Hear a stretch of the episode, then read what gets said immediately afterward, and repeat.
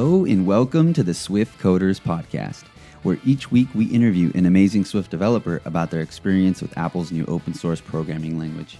We hear their stories, learn their tips and tricks, and try to leave you feeling inspired and empowered on your Swift Coder journey. I'm your host, Garric, and today's guest is Brian Gesiak. Brian is a Swift compiler committer who works on LLVM full time at Facebook in New York, and he's also the creator of Quick, a Swift and Objective C fr- uh, testing framework. Welcome to the show, Brian. Hi, thanks for having me. My pleasure. Thank you for being here. How's it going? What are you up to? Ah, nothing much. Uh, sitting at my desk, kind of um, getting ready for this podcast. It's a beautiful fall day in New York, and uh, yeah, feeling pretty good. Right on. Yeah, so this is a third episode uh, in a row that uh, I'm interviewing somebody from New York. Um, you know, Ryan uh, Nystrom, New York, Facebook, uh, Brandon Williams, New York, you know, formerly Kickstarter, now independent and uh, point free, and now you, Brian. Yeah, Facebook as well. It's pretty fun. Um, the New York tech community is definitely pretty burgeoning, and it's a great place to be. Yeah, it's like so far this season is, is shaping up to be an ad for working in New York as a developer. Oh boy, I could not recommend it enough. Yeah, you like it out there? Oh, I love it. Yeah, it's um, you know, especially working at Facebook and, and interacting with a lot of people who live out in California, just hearing like their stories about their commutes and and uh, how much of a sort of like a tech centric culture it is out in California. It's, I feel really grateful being in New York and just you know taking a two minute walk from work to go to some bar where no techies hang out. You know, it's great. And do you have to like take the train to work, or do you walk to work? Yeah, I mean, uh, I think Ryan, uh, you, since you mentioned him, walks to work, and, and, that's definitely an option. Me personally, I, I grew up in uh, Williamsburg, which is this part of Brooklyn, and so I, I to me, it's sort of fundamental that like I want a train ride to get to where I work, and then I want to get on a train and go back to where I relax. Um, so I, I, take a train. It, it's about a 25 minute commute. So you're actually from New York? Oh yeah, I grew up here. Oh wow, that's awesome.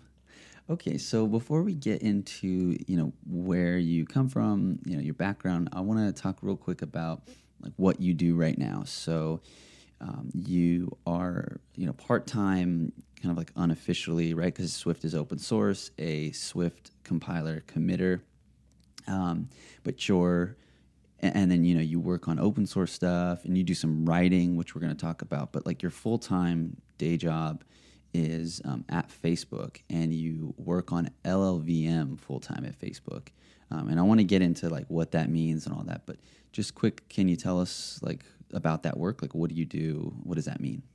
Sure. Uh, it's actually a recent team change for me uh, up until um, working on llvm i was working on just a bunch of developer tools at facebook and uh, now uh, working on LLVM, that means, well, so Facebook has a ton of programs, like C programs that run on a bunch of servers. Um, and so is this like programs.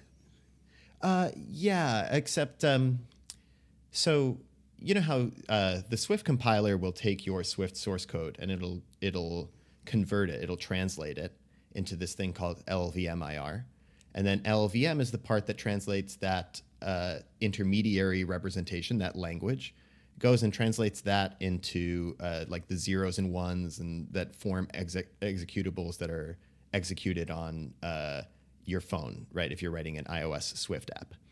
Um, so similarly, there's this compiler called Clang, which is uh, a compiler that takes C, C++, Objective C, all of those uh, source languages, translates that into this intermediary representation, LLVMIR, and then LLVM takes that and turns it into programs that actually run on these computers. Um, so Facebook has, as you can imagine, tons of C programs that are running on servers. Uh, these are the things that determine for any given person uh, what's the best advertisement to show them right now, or like what's the best, uh, the most interesting story to them in their newsfeed. Um, and so it like does it takes these things and it ranks them and tries to determine what to show and that's all written in like C++. And uh, since they're those programs take up a lot of uh, CPU and they take a lot of time to run because it's some complex stuff that they're doing. Uh, so what I do is I work on LLVM, and and uh, what that means is once those programs are translated into LLVM-IR, LLVM then goes and turns them into zeros and ones. But like some configurations of zeros and ones run faster than others, as you you might imagine, right? Like uh, you know, if, depending on how you take a loop and optimize it, it might run faster. So right now, what I'm working on is um, there's this popular compression library called LZ4, uh, which is used by a lot of backend services at Facebook. Um, and I'm just kind of experimenting with, well, if I tweak this part of LLVM or if I change this, can it run faster on uh, for Facebook's infrastructure? And then therefore, like, you know, if I can make it run one percent faster, then that might turn into uh, a faster newsfeed load or a faster, you know, whatever for Facebook. And LLVM is that open source? I know a little bit about it. Um, Chris Lattner, we uh, interviewed him, and he talked a little bit about. It. I know that was like something that he worked on a lot, like at during his university time. Uh, what's LLVM like? Is that written in C or something? Yeah, yeah, uh, right. LLVM is is basically, I think, um, you know, Chris. The reason why we all know the name Chris Lattner is because he invented this thing along with his uh, I think his advisor for grad school, right, or his PhD. Um, but um, yeah, so it's it's hmm, explaining LVM is something that I've tried to do.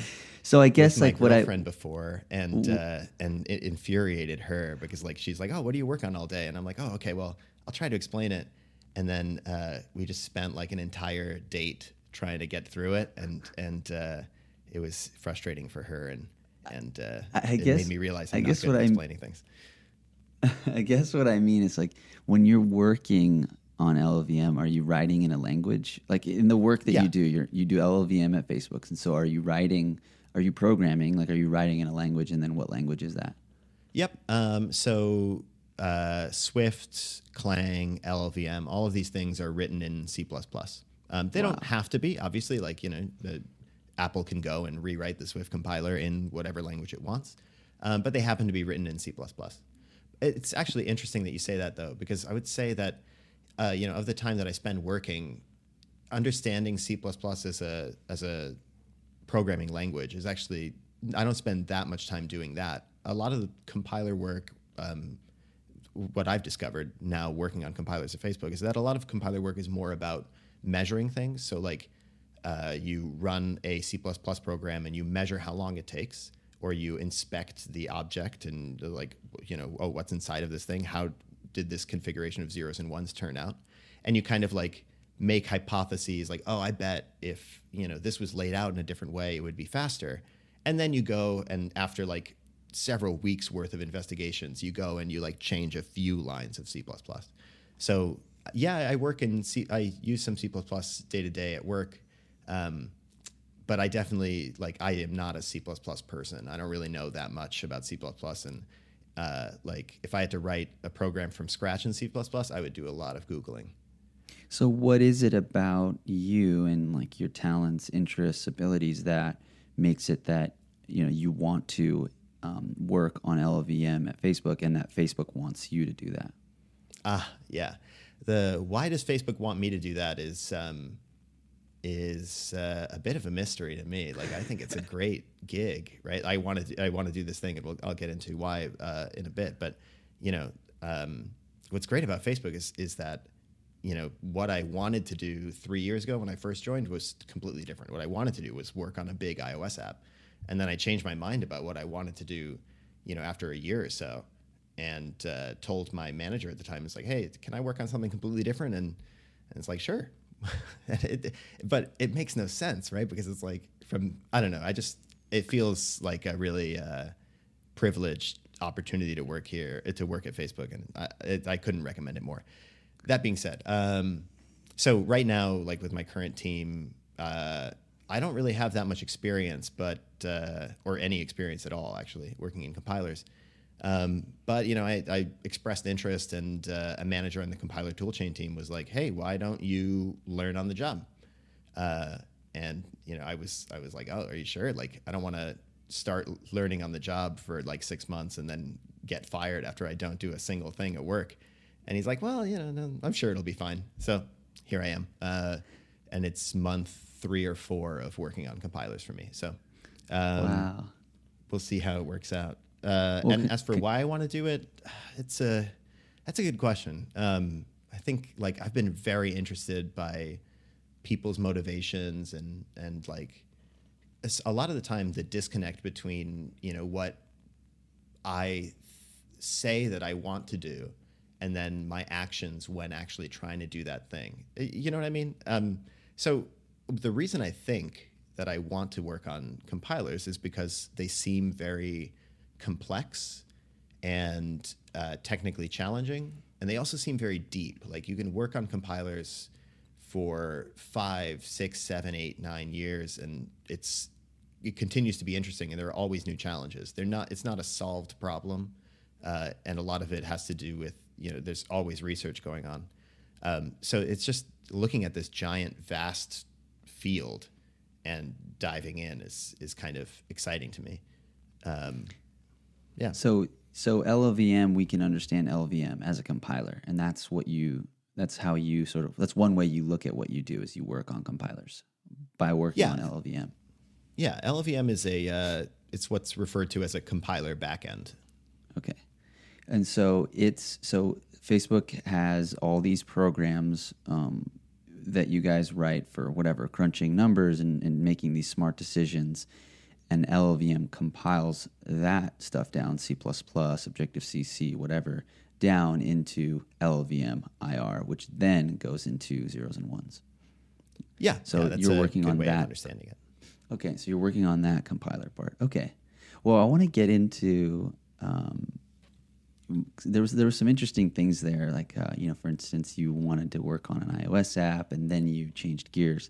I want to get into all that stuff, but before we get into uh, those really interesting questions, I want to back up, and I want to find out, you know, who Brian is and how you got to where you are. So, why don't you start by letting us know uh, your earliest memory of programming and computers?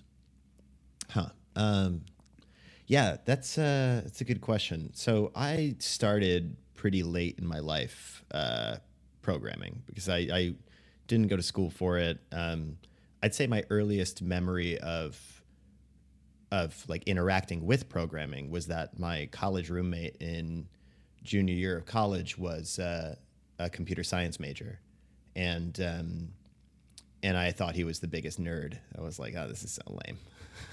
so I just I had no interest in it whatsoever.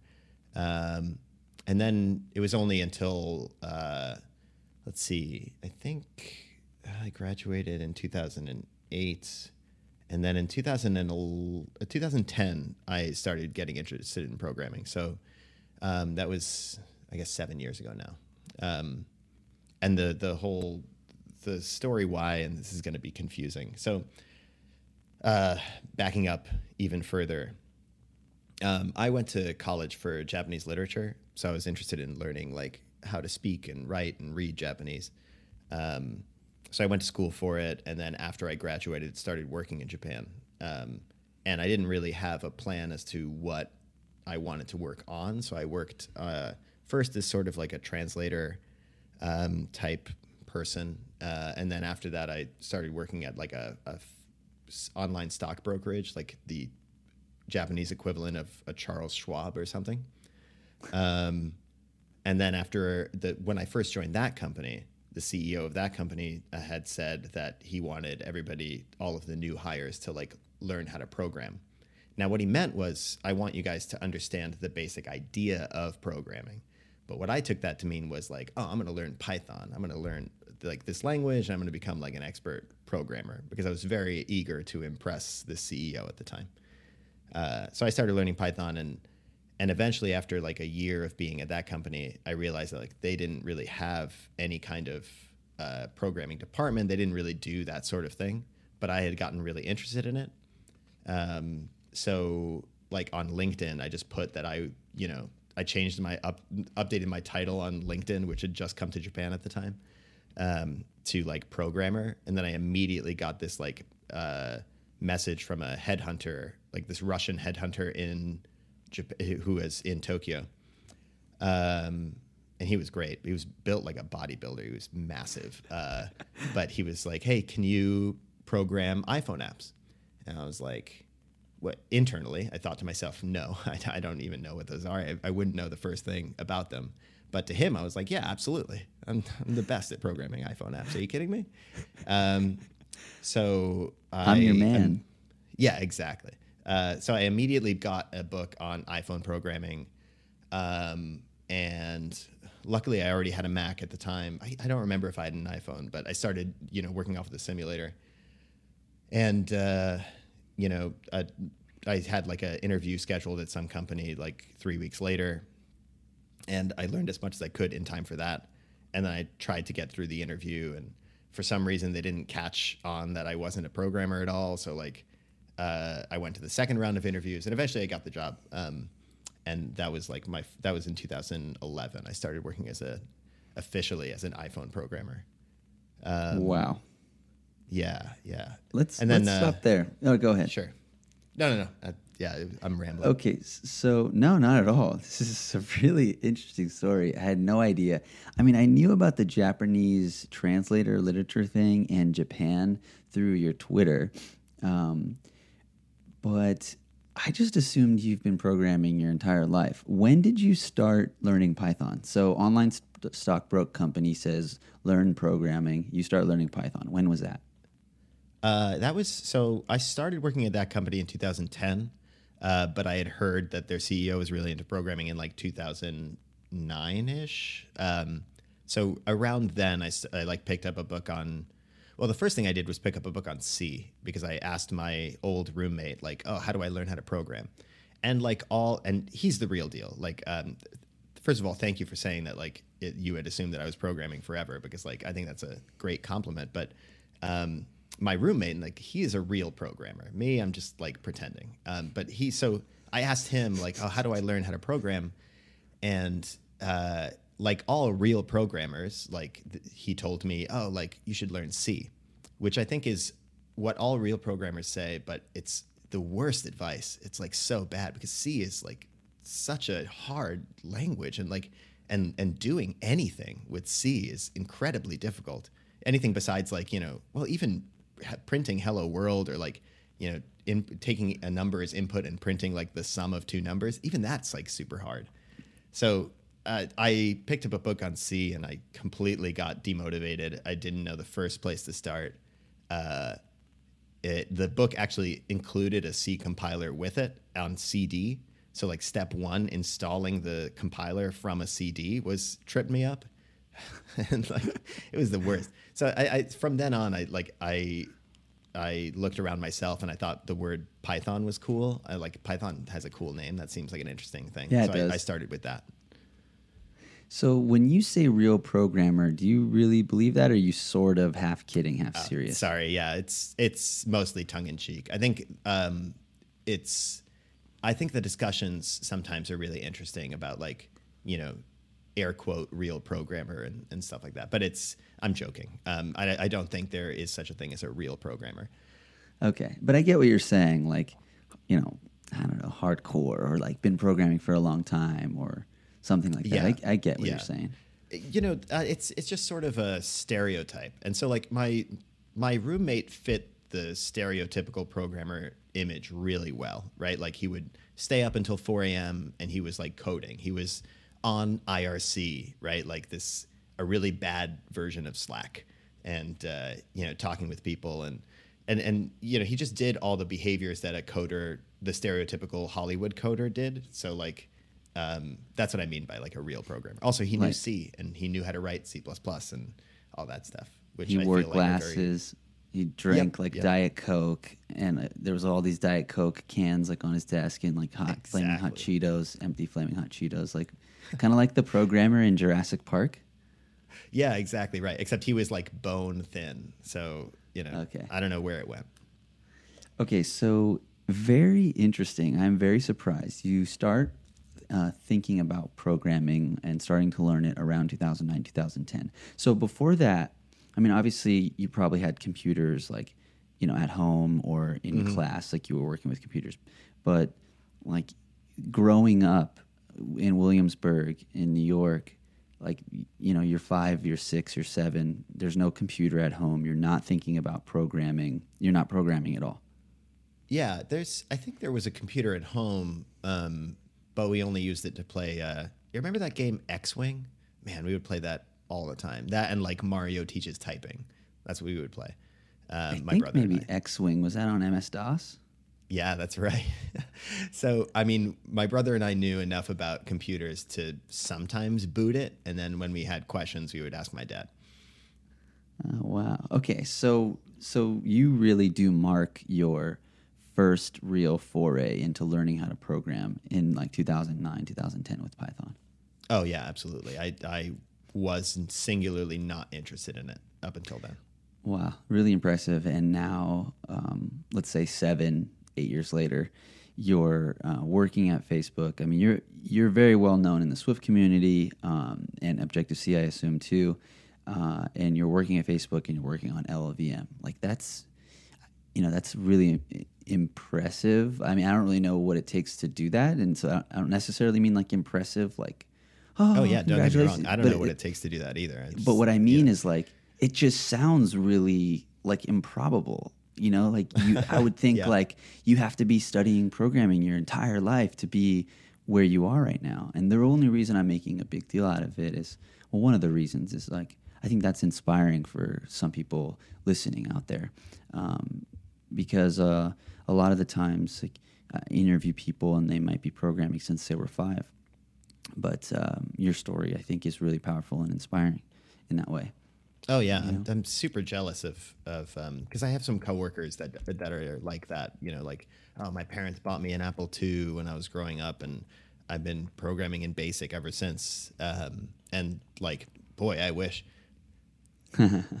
Well, I think that you know we all sort of get where we need to go eventually uh, in different ways, and yeah, so it's really cool that you you're you're are where you're at and you got there the way you did. Um, as I said, it's inspiring. Okay, so you start hacking around on Python. You changed your LinkedIn profile. Russian headhunter um, finds Yeah. you, asks you about iPhone programming. You say, "I'm your man," and um, you it, it's, it's what was the then you applied for a job like um, this was not the Russian headhunter. Like, Oh. it sounds like you kind of did that and then you applied for a job and you got the no, job so the at Russian some other guy, company. Alexei is his name because I. But uh, so Alexei uh, was uh, had a uh, place in mind, and so he asked Oh, me if. I did had iPhone programming experience because he wanted me to interview there, and then he set up the interview and all that. So yeah, I I um I did what I usually my usual interviewing tactic, um, i which is to schedule the interview as far out as possible, right? So I talked to Alexei and he's like, "When's the earliest you could do the interview?" And I say, "Okay, well, the earliest I could do it is is four weeks from now, right? Because I have plans the entire four weeks." And so he's like, "Well, okay, I, that's fine, I guess." And so that entire four weeks is when I tried to learn as much about what they were going to be interviewing me for as possible. And then like the first one worked out, right? Like the screening interview worked out. And so the company I was interviewing for was like, okay, when can you come in to do the the next and final round? on site. Right, and on site. And uh, and I was like, well, the earliest I could do it is four weeks from now, right? and once again, trying to build up as much time as possible. So like, in I wanted, I thought they would ask me for like a sample app, some sort of app that I had written before, and I couldn't. I made one in time for the first interview, but it was really bad. And then by the time that I went to the second interview, I actually had one and was fairly proud of it. I shouldn't have been. Like it was really po- poorly made, but um, like I, I, I was proud of it. And so uh, you know, I, I that extra time in between the interviews gave me time to like actually learn a thing or two. You're just a really busy guy. Uh, yeah, it's it's too busy. I, I need to. I the my biggest problem these days is is like too many side projects. Oh yeah. Oh, well, we're definitely going to get into those. Okay, so I'm assuming everything went well, and you actually got that first iOS developer position. Yeah, it's um, it's really funny uh, because I, you know, at the time I thought that I had tricked them. You know, I was like, ah, I tricked this guy into thinking that I was, I actually knew a thing or two about iPhone programming. Um, maybe, I, so that was in 2011. So I met back up with um, my boss at the time, one of the people who interviewed me, um, fairly famous, uh, like Japanese uh, programmer, CTO type. Um, but I met back up with him in 2013, uh, and I, I was talking to him. and It's like, man, I can't believe I tricked you back then. he was like, you didn't trick me at all. You, like you were really, you just seemed like you knew absolutely nothing about programming, but you know, you were an interesting guy. So like, we thought maybe it would work out. And even if it didn't, like, you know, we didn't pay you that much. So, so I was like, oh, okay. I guess I didn't pull a fast one at all. They tricked you and you tricked yourself. You Oh, yeah. you you like needed this I don't know for some reason like this was the way that you were able to get into this thing that you ended up like making sense for you to be in like you enjoy it and it made sense for you to be in this and like that's how you needed to fall into it I guess. Yeah, I guess so. Um, it was. I, I do think there was a fair deal of trickery all around um, because once I started working there, this is like a Japanese uh, social gaming company, um, and yeah, I would never recommend anyone uh, born in the United States work in Japan as a programmer uh, because they like this company really worked me to the bone. Um, it was Oh, kind wow. of good, right? Because like so. The, I remember during the interview, like my future boss asked, like, "What is it that you hope to get out of this job?" And I was like, "I just re- want to program as much as possible. I want to get as much programming experience as possible."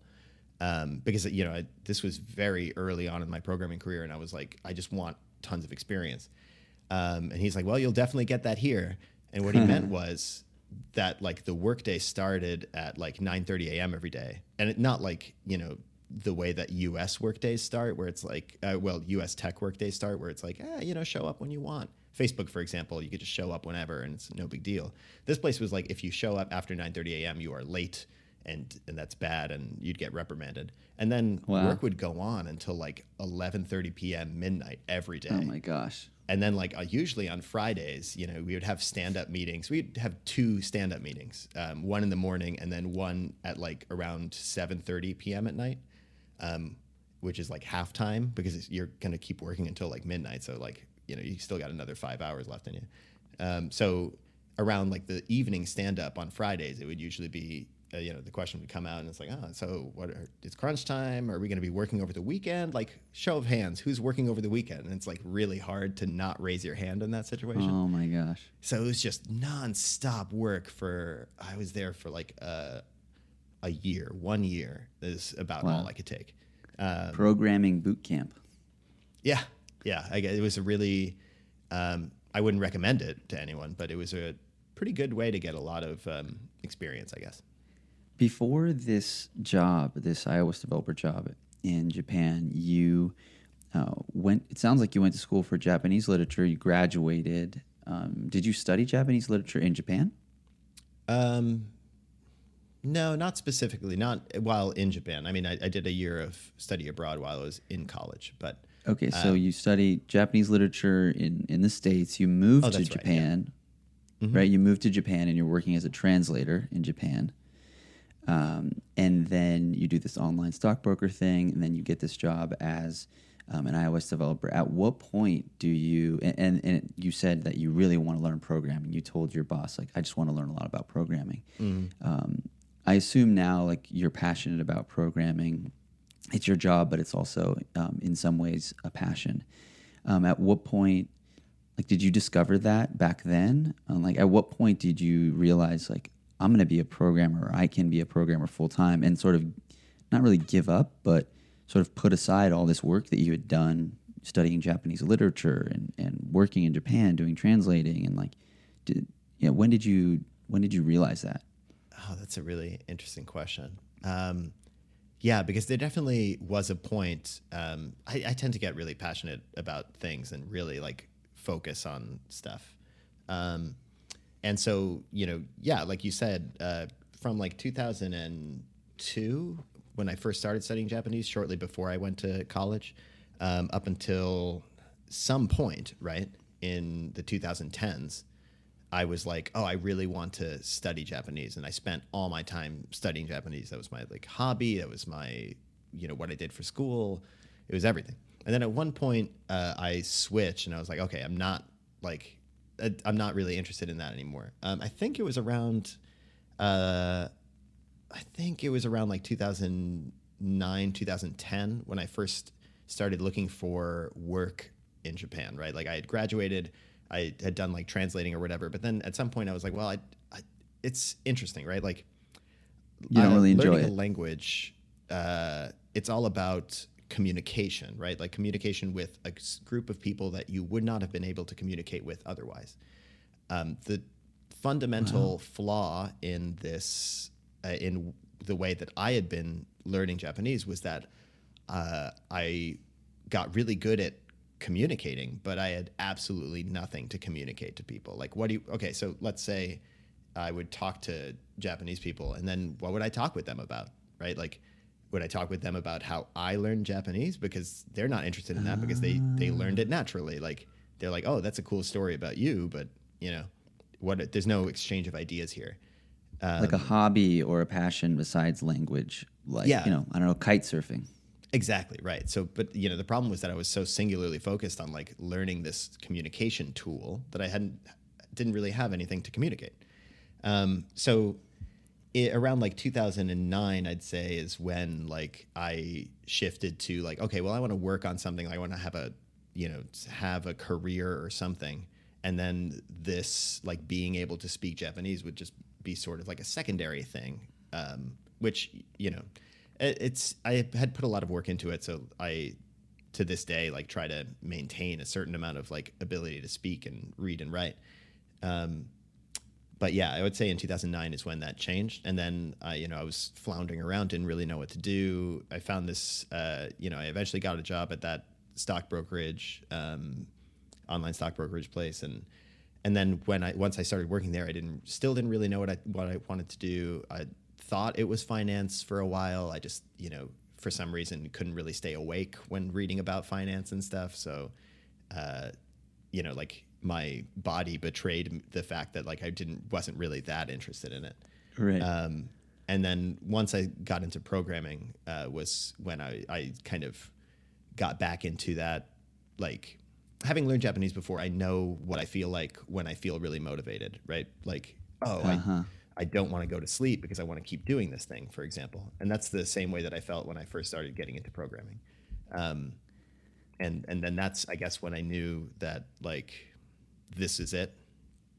And it ended up being really Oh, great wow. because um like the you know while i wouldn't recommend anyone to work in japan as a programmer it has like the best meetup scene right like there's so many great like meetups ios meetups and and and like uh, different formats for those meetups and the community is really awesome and then what's really great was that like that was the first time that i really felt like oh i'm communicating with these people and i have like i have ideas i have like uh, thoughts about iPhone programming and stuff like that that I can that then I can use this tool Japanese to communicate with with people about and that was when it really like all clicked for me. It was like this is great. Yeah, that must have felt really good.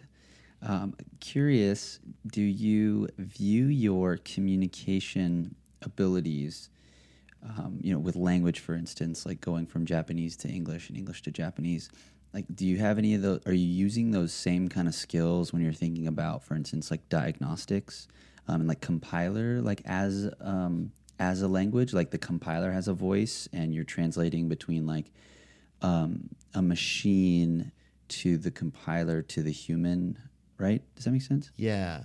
I really wish that were the case, but no, I've never I've never made that connection personally when thinking about it. Um, Maybe you know, to me, it's kind of like it's been refreshing almost to, you know, uh, kind of come to terms with myself the fact that like, you know, in my mind, the whole spending eight, nine, maybe a decade of my life learning Japanese uh, was sort of a thing on the side, and it doesn't. It's not really you know super relevant to anything I do anymore. I'm Um, with you there. You know, I spent a lot of my time going to law school, becoming a lawyer. So Mm-hmm. I'm with you there.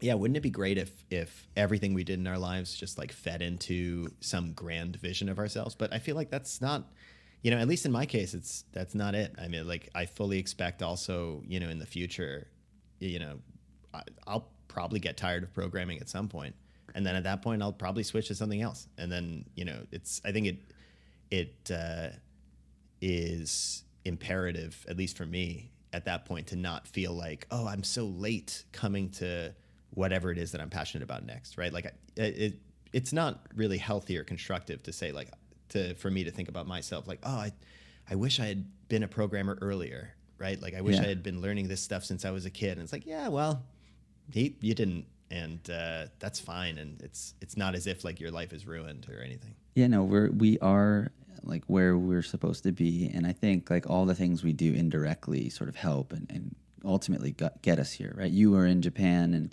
you through this like random series of events, you're here now, like in New York, um, and not everything has to like directly feed into it, but I think indirectly Yeah, it all yeah. does.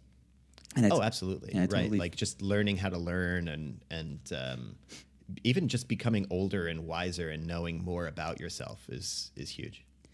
Okay, so you are working as an iOS developer in Japan for a year. Uh, can you eventually you move back to the states? It sounds like. Can you take us through that um, sort of series of, of events until you get Oh, yeah. uh, hired at Facebook? It starts with a pretty big event, right? It was uh, in 2011. I was working for this company, social gaming company in uh, in Japan, and then I got deported. so um, basically, uh, right? Uh, I when I switched from the stock brokerage to the social gaming company, where I started working as an iPhone developer, you know, I remember walking up to to somebody at HR during one of the orientations. And I was like, ah, yeah. So my visa expires in about six months, um, and uh, we're gonna have to get that renewed. And uh, the HR guy was like, um, you know, he said in Japanese like "wakarimashita," which means like, oh, you know, got it. Now, what I interpreted that to mean was uh, like, I got it. I'm going to take care of this, and Right. we're going to let you know what the follow up steps are. Now, what he meant probably was like, uh, you know, the the Japanese equivalent of uh, "cool story," right? Like, I mean, it's cool that your visa is expiring six months. I don't know what you expect me to do about it, or something like that. Oh wow. So anyway, uh, lost in translation, right? Uh, six months pass. I don't receive any word from HR or anyone else about updating my visa. But meanwhile, like you know, I'm working morning till night over here, right? Like I, I, there is not a spare moment of in my brain. Like there's no Wow. uh, capacity to think about this stuff. You know, every once in a while, I remember back then, you know, on the weekends, um, after getting home from work on the weekends, I would like stare at my passport and like think about how the date, the expiration date on the passport is, you know, in the past. And I was like, but surely this just means like this is just a piece of paper. There's some sort of database somewhere, right? Like it's electronically stored. Oh and so I didn't think about it. um, until one day I was, uh, yeah, I, I wanted to book travel to uh, back to New York to visit my family. And uh, back in those days in Japan, uh, U.S. residents needed to uh, get a reentry permit from the immigration office. Basically, a little piece of paper that says, "I have a visa. I'm just going to pop out of the country for like a month and come back." And so I went to the immigration office uh, to get that reentry permit. And I remember like so vividly that day because it's it was like bright sunny day in Tokyo, sun shining, birds chirping. It's so great, and it was like it, it felt like the first sunlight I had seen outside of an office, you know, in a year because I'd been working at that company for a year and it was just worked completely to the bone. You know, I got on the train to the immigration office, which is like on this uh, tiny island, you know, that's off the coast of Tokyo. Um, and I remember thinking, like, wow, isn't it so you know, mind blowing that I could just get on a train and go wherever I want, whenever I want, right? Like there's so many possibilities in life. And, you know, this is like thinking about it now, clearly I was uh, like overworked, right? Like I was burning out hard because even getting on a train to a location that I don't didn't usually go was enough to make my mind blown, right? Like, like oh wow. So I get to the immigration office and I, you know, wait in line for a bit, you know, s- wallowing in my in my mind blowedness. And uh, you know, I get up to the counter, slap down my passport, and it's like, "Excuse me, miss, uh, I would like a reentry permit. I know my passport is expired, but uh, I'm hoping that's not a problem." Um, and there was a problem, right? so she was like, she like sucked her teeth and was like, "Oh yeah, about that. Instead of giving you a reentry permit, I'm gonna have to ask you to go to like interrogation room number 12." oh. And I go there, and then there's this like good cop, bad cop immigration officer waiting for me. Um, and you know, one of them, and then they like explain what the uh, appeals process is for a thing like this. They're like, well, you're getting deported. Now you could either take the easy way out or the hard way out, right? The easy way out is you just accept your deportation, you leave, you can come back in a year if you choose. Um, the alternative is that you appeal the process. The appeal process takes several months, during which you cannot work, and after which uh, you will be permitted to stay if uh, your appeal goes through. But if your appeal is denied, you have to leave the country for five years. Now, at this point, I had been like, I'd spent what, like a decade of my life studying Japanese, and I was working in Japan, and I was, uh, and so I was wary about like getting banned for five years, right? Like that, that would be a long time. Um, on the other hand, you know, it's it's like, well, like, do I want to stay though? right? Like, you know, and and uh, so I I weighed the option. I'm like, all right, cool. I guess I'm getting fired from my job, and I'm just gonna pop out of Japan for a year. I'll go back to New York. You know, I'll try and find a programming job, and then you know, after my year deportation is up, I'll just pop right back to Japan. Um, and so uh, you know, I, I accepted it and went back to my job. Um, and got fired and uh, got on a plane over to New York uh, to like say like, "Hey, mom, I'm deported." Uh, and then I, sta- I started looking for work uh, here. I ended up working at a, a tech startup in the city. um, oh, right. And so you, you had asked about like between that and Facebook. Yeah, sure. So I started working for a tech startup in the city, and then um, yeah, I wanted to go to grad school for some reason because like earlier we had talked about like what a real programmer is Uh-huh, and stuff uh-huh, like that. And. I guess I had some hangups back then about being a real programmer because I never studied computer science or anything like this. Um, so I wanted to go at, to grad school. I was like, oh, I'll go to grad school for computer science, of course. And where else to go but you know the University of Tokyo back in in Japan. Um, luckily, the application process takes a year, and I so ha- like it just so happens that a year from now I will be able to re-enter the country. So uh, it all works out perfectly. I was like, oh man, I'm so on top of things. wow. Um, so I, I worked at this tech startup in uh, in New York, always thinking that like in a year from that, then I'll go back and work in Japan. And sure enough, like I happened, to, I got accepted to this uh, grad school program, and I was like, okay, cool. And um, what sucks though is that like my year in New York was awesome, right? Like, what I sucks can't is it was you. awesome. right. Um, I can't tell you the amazement I felt like the first day, that my first week at uh, this startup in New York, when on Friday people started clearing out of the office at like 4 p.m. Uh, there was like a hap- this was one of those startups where they had like a happy hour, right? So they would bust out beers at like 4 p.m. on Friday, and then people started trickling out at like 4:30, and I thought to myself like, are you kidding me? It's not even not even half of the day is done. Like, what about like working until midnight? What about the weekend? Are we not going to work on the weekend? So like it, it just blew my mind, and and then you know um, I started becoming friends with my coworkers, and like they're so such great people, and like the New York tech scene is awesome, and and I, I just loved it. I loved it to death.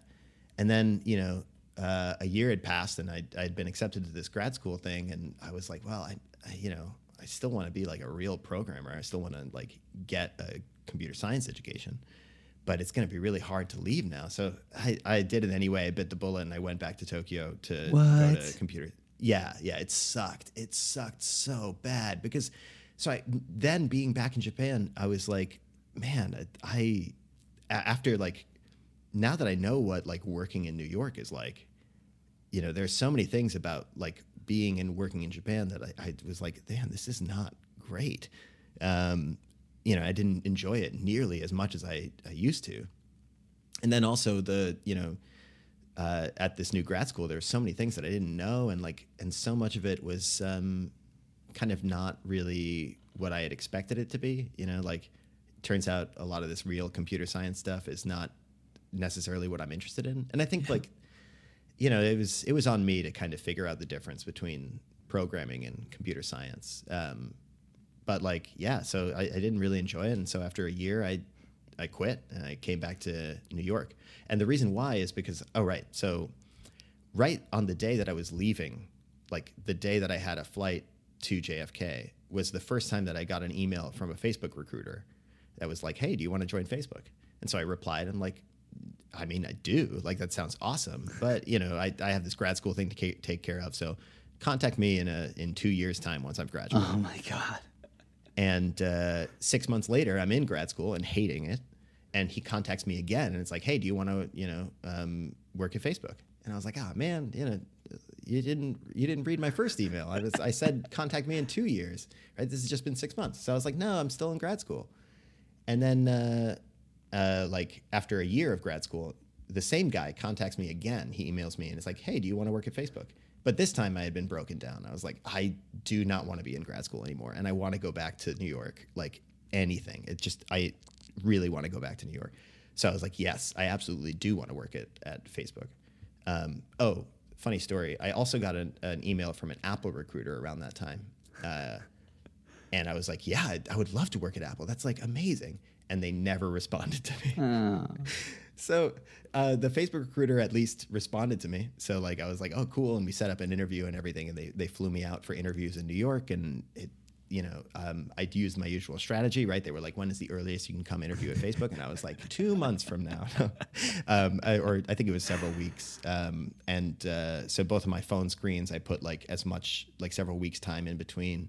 And then the on site interview, I put a bunch of weeks in before. Um, and the entire time I was just like studying for the Facebook interview process, which I, I don't know, like um, if you've ever heard about, but like these big tech companies, like cracking the cracking the coding interview, that kind of stuff. Exactly. Yeah, like you know they they like to quiz you on all sorts of stuff that's completely irrelevant. So um, I uh, I studied all of those irrelevant things because I really wanted the job at at Facebook. So I would like I bought a whiteboard and I bought uh, that book and I would just study because like you know what was I doing? I I, I, uh, I, had grad school, but I was confident that I wanted to leave, so I just didn't go to my classes anymore, and I just studied for these interviews.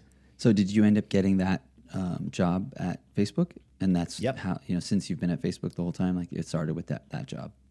That's right. Yeah. When was uh, that? Man, best place ever. Um, nice. That was uh, so. Let's see, 2014. 2014 in uh, July. Okay. So you did that. Uh, it was like a computer science graduate program mm-hmm. in Japan. Okay, so you did that for about a year.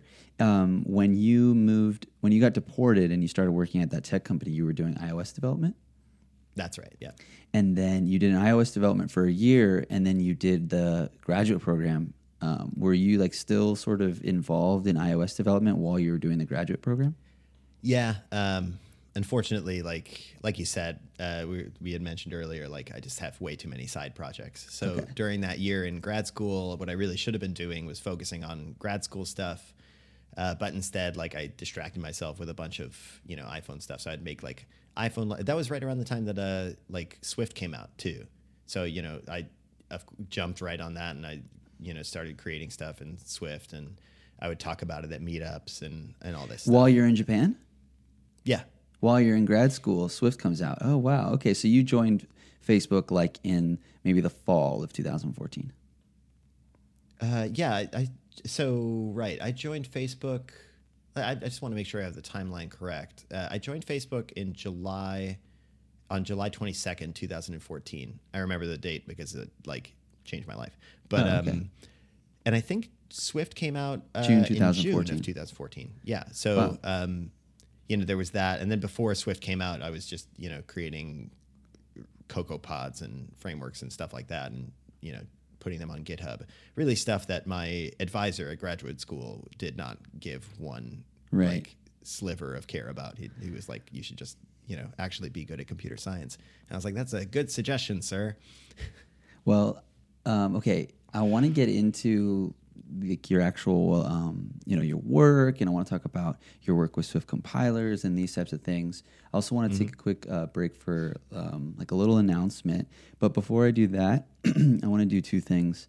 Um, first off thank you to that recruiter for reaching out to you three times charles to join facebook. the best. Charles who? Charles nguyen. He's, uh, charles he's a great Nguyen. guy. Thank you so much charles for doing that um, and the second thing is, I have to ask. I've been thinking about it for a while.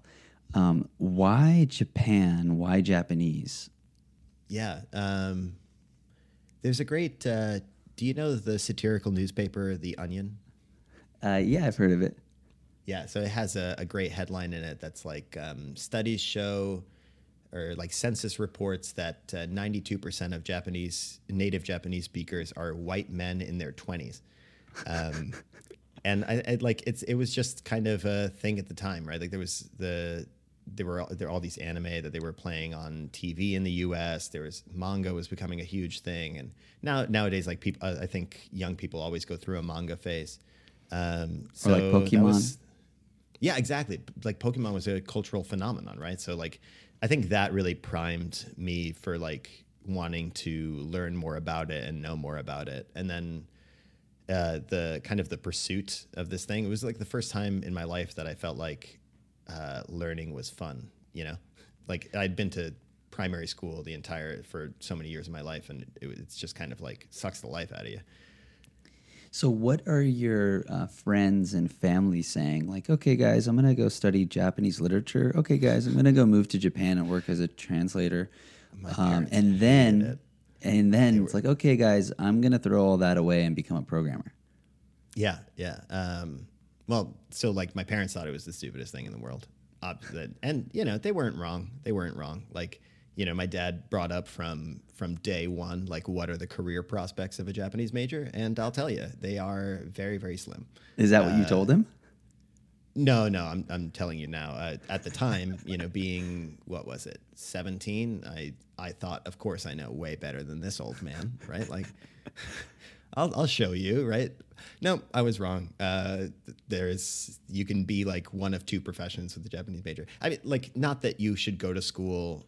Like I, I definitely think that going to school is all about learning the, the things that that you enjoy, right? Like enjoying learning. But you know, it's uh, it was it was rough trying to find a job. Um, and then so yeah, like huge opposition from my parents when I first started getting into Japanese uh, at college you know, you know, in the Japanese literature department, there obviously was not very much opposition to learning Japanese and a lot of encouragement. Uh, I really enjoyed my time in college. And then, uh, let's see, what did my friends think when I started getting into programming? Oh, well, I mean, um, it actually wasn't uh, too radical because you know my I talked to my roommate, former roommate, and he was like, "Oh yes, finally! Like I wanted to get you into programming back when we were in college." And and so uh, it wasn't it wasn't that crazy. Also, I think people were just kind of hoping that I would get a job.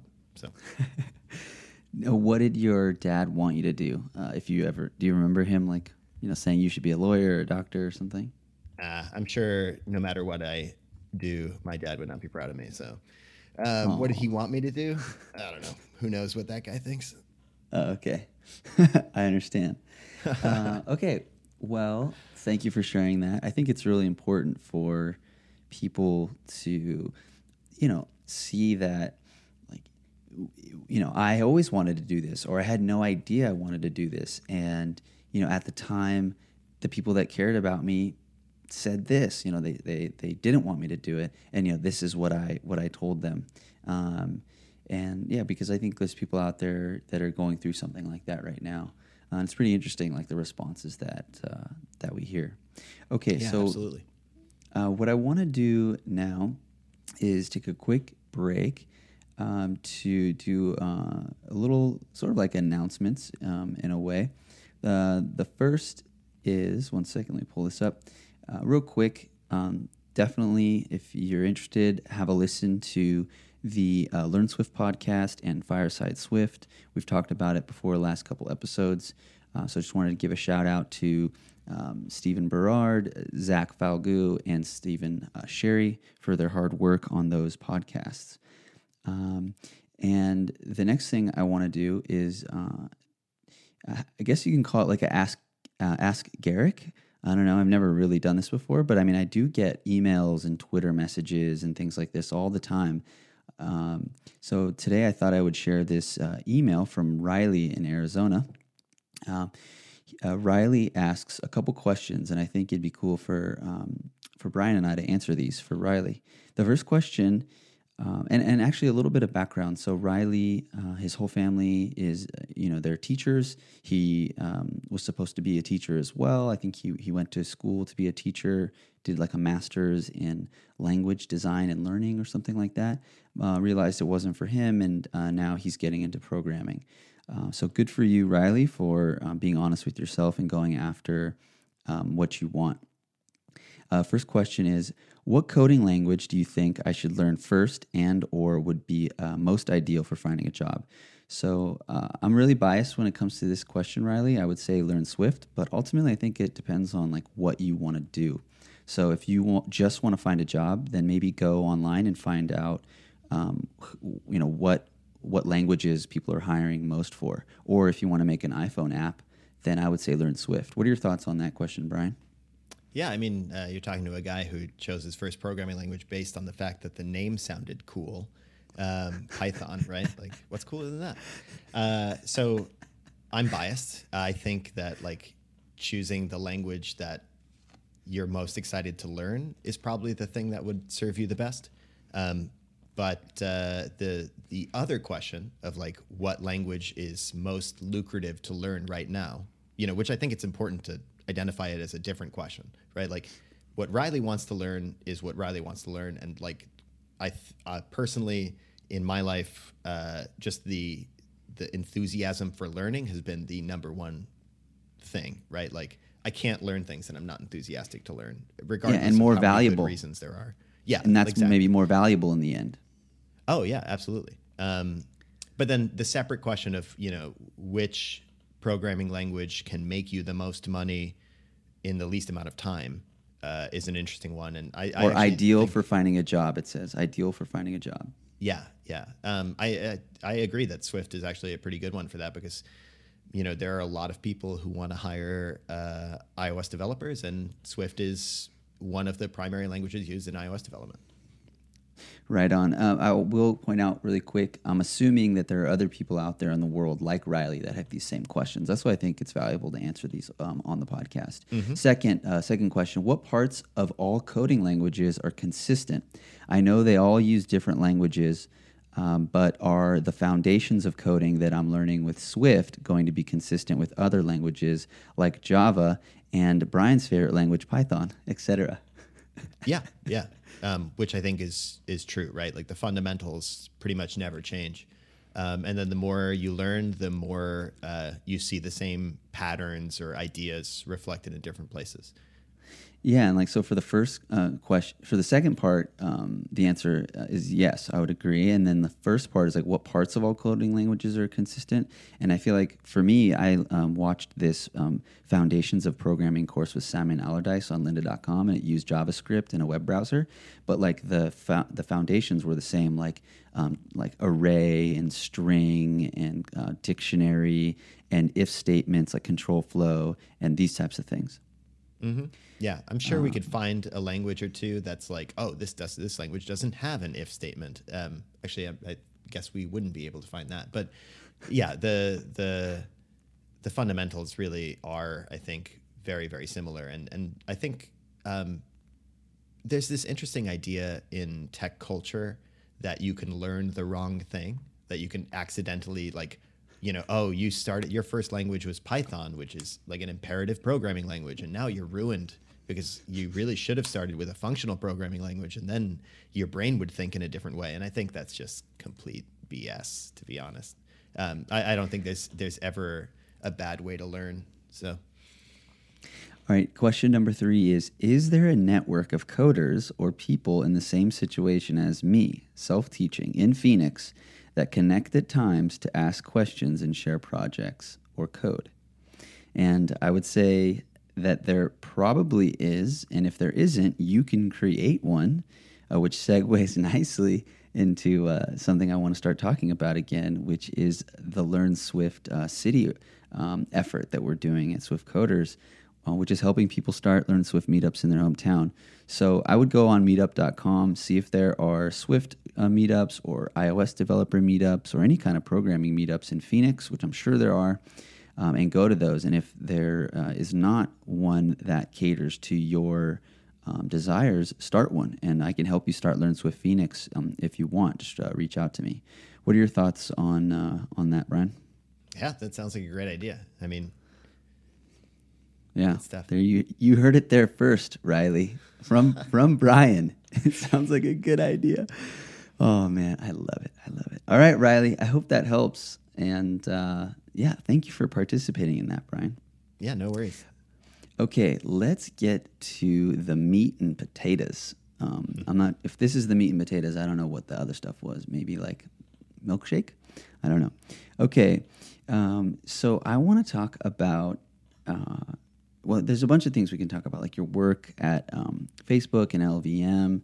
Um, we can talk about, um, you know, you know, you added an Android target to Swift. Your work with uh, Swift Core Libs XCTest, you know, Quick. Um, but what I really want to focus on first is uh, your work on the Swift compiler and your personal interests. And actually, if you don't mind, I want to read a little bit about uh, like what you wrote as sort of a jumping off point. Um, when you, um, I had you write, I kind of fill out a questionnaire. You wrote um, something which I think is really beautiful. If you don't mind.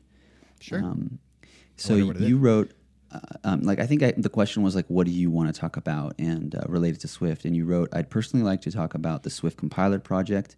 Developers at Apple are very welcoming and eager to share their knowledge. So there's a lot of room for free advice and mentorship. On the other hand, it's a large, complex project, and so many new contributors become frustrated with build errors or the time it takes to build the project, or even by the sheer amount of code they need to understand. I think many people would agree that learning more about how the Swift compiler works would benefit them professionally, but how can they face these challenges effectively? If you've been interested in learning more about the Swift compiler, I'd love to talk about that. Um, and about your motivations and experiences around it. Um, did I? Did you? I think you're speaking to me. Did you download the source code? Did you try to build it? Um, yeah. So I think that yeah. was really, really awesome. And there's a lot of things in there. So I'll kind of just let you maybe take it from here. Oh no. So actually, I was curious. Um, you know, have you ever thought about working on it or or you know, Yeah. tinkering around with it? Yeah. So I actually have. Um, I got a PR merged into the Swift compiler with the help of Robert Widmann and Michael Ilseman. That is awesome. What was it? Uh, I don't remember the PR number. I could pull it up, but essentially, um, optional closures are escaping by default, and so you don't need the at escaping attribute um, uh, in a function function declaration when the closure is uh, marked as optional, and the um, the compiler throws an error, and the error says um, at escaping attribute um, p- applies only to function types, and a, an optional closure, I guess, is not a function type, which is really interesting. And so I thought, like, well, what does that mean? I found out, and I thought, like, well, let's add a note that says, um, you know, optional closures are escaping or already awesome. escaping or escaping by default. So we added that note, and then I also added a fix it to remove the uh, escaping attribute. That is really cool. Yeah, that's sweet. See, like, and and just imagining, like, I don't know if this motivates you, but just imagining, like, everyone who uses Swift from now on, right? Like, in the whenever it ships in the latest version of Xcode, is going to get your diagnostic and your note and your uh, your fix it, right? That that and they'll like their lives will be a little easier. You just made like all these Swift users' lives a little better. Yeah. And so I feel like um, the compiler, I love the Swift compiler. Like the Swift compiler is my friend. I feel like I can learn about the language through the Swift compiler, like by making mistakes and listening to the compiler. Um, and so, yeah, I want to make the compiler better. And I also feel like um, because Swift is open source, you can't really complain that much about the language. Like, if there's something you don't like about the language, fix it, or ha- or start a conversation about what you don't like, and let's fix it. Yeah, so I, I think that's interesting. Um, the the I guess uh, uh, something related to that is is so when you had this, um, you encountered some like difficulty, right? You, you had a complaint about the Swift compiler. It's like, oh, this error message is really confusing. Uh, Yeah, you exactly. I didn't understand to it. it. Um, Yeah.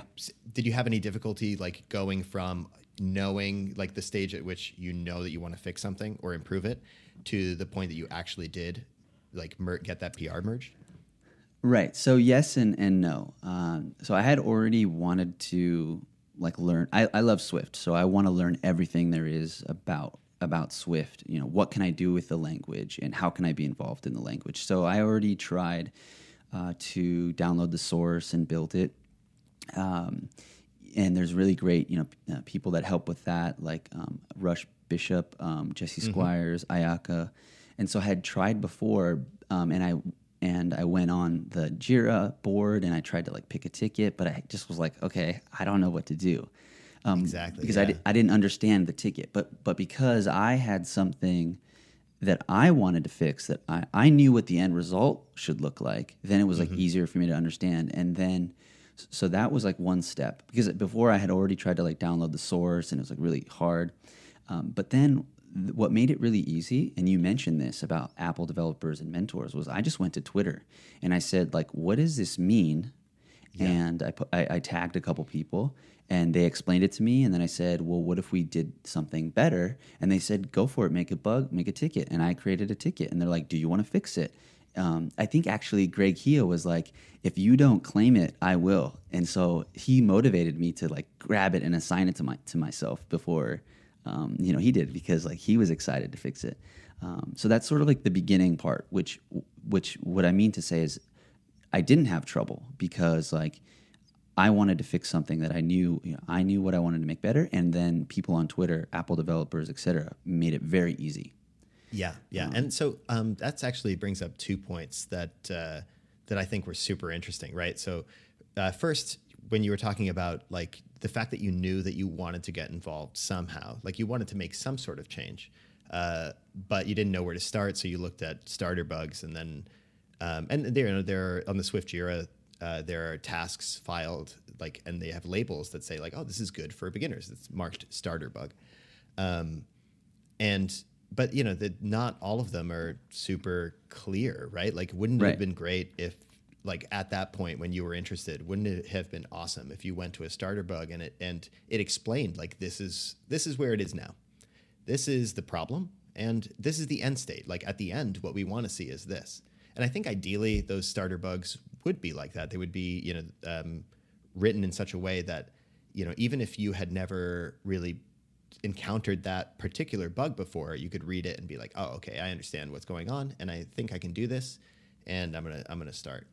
Um, and uh, like that's I think a really important thing, and and, and uh, a lot of people could get involved more if there were there better better bugs like these. And I, I try to write some of them. Um, Jesse Squires tries to pick some of those good ones up and like feature them on Swift Weekly. And I think it's something that like we could put more work into. Um, the second thing that I thought was interesting was that when you said that you had uh, a question, you like hopped on Twitter, which is really awesome, right? And like, yeah, the Apple developers these days are so cool. They just hang out on Twitter and they can answer all these questions, and it's it's awesome. Like, I couldn't have imagined something like this uh, even like three, four years ago. Uh, at the same time, you know, the Twitter is not is not as great for everyone as it is for maybe you and I, right? Like uh, Twitter is hard to use for some people. It's not exactly it easy to tweet at some of these people, and you know, some people have are shyer and they they don't know whether it's all right to ask a question. And I think that's another thing that that could be improved too, right? Like um, I, I, know there's talk about moving Swift Evolution, and I don't know about other Swift. Uh, related mailing lists onto discourse right but like yeah right. a forum like that i think would be easier for a lot of people to use and and maybe they could they could have their questions, there's lightweight questions, just kind of curiosity answered that way. Um, but it, both of these things are, are just super interesting to me, and I'm glad that you brought them up. So I want to take a just a quick step back and just point out that um, Brian ha- is like now sort of a, like officially um, interested in the Swift compiler development and helping other people come on board um, as um, Swift compiler committers as well. You are writing uh, articles, um, for instance, like the Getting Started with Swift compiler development article you wrote on your uh, website, modocache. I hope I'm saying that right. .io. Mm-hmm. Um, so yeah, like your your uh, you know we can tell from what you're saying now that you're very interested but i want to put this out there like that you are this is what you're sort of taking on as one of your side projects now is like yeah helping yeah because people. I had a very similar experience to you when I when I knew that I was interested in it and I wanted to get started.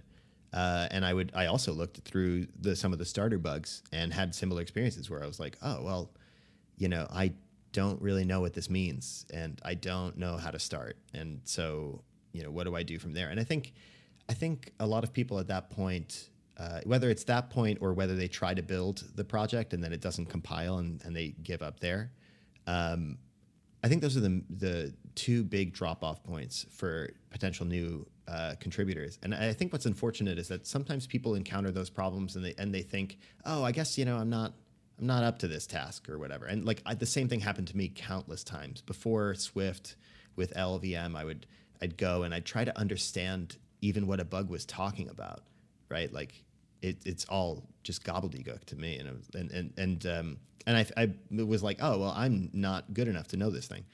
Uh, but I, th- I, think that's kind of like a shame, right? Like it would be awesome if there were if there was resources out there that were that just kind of explained some of the stuff.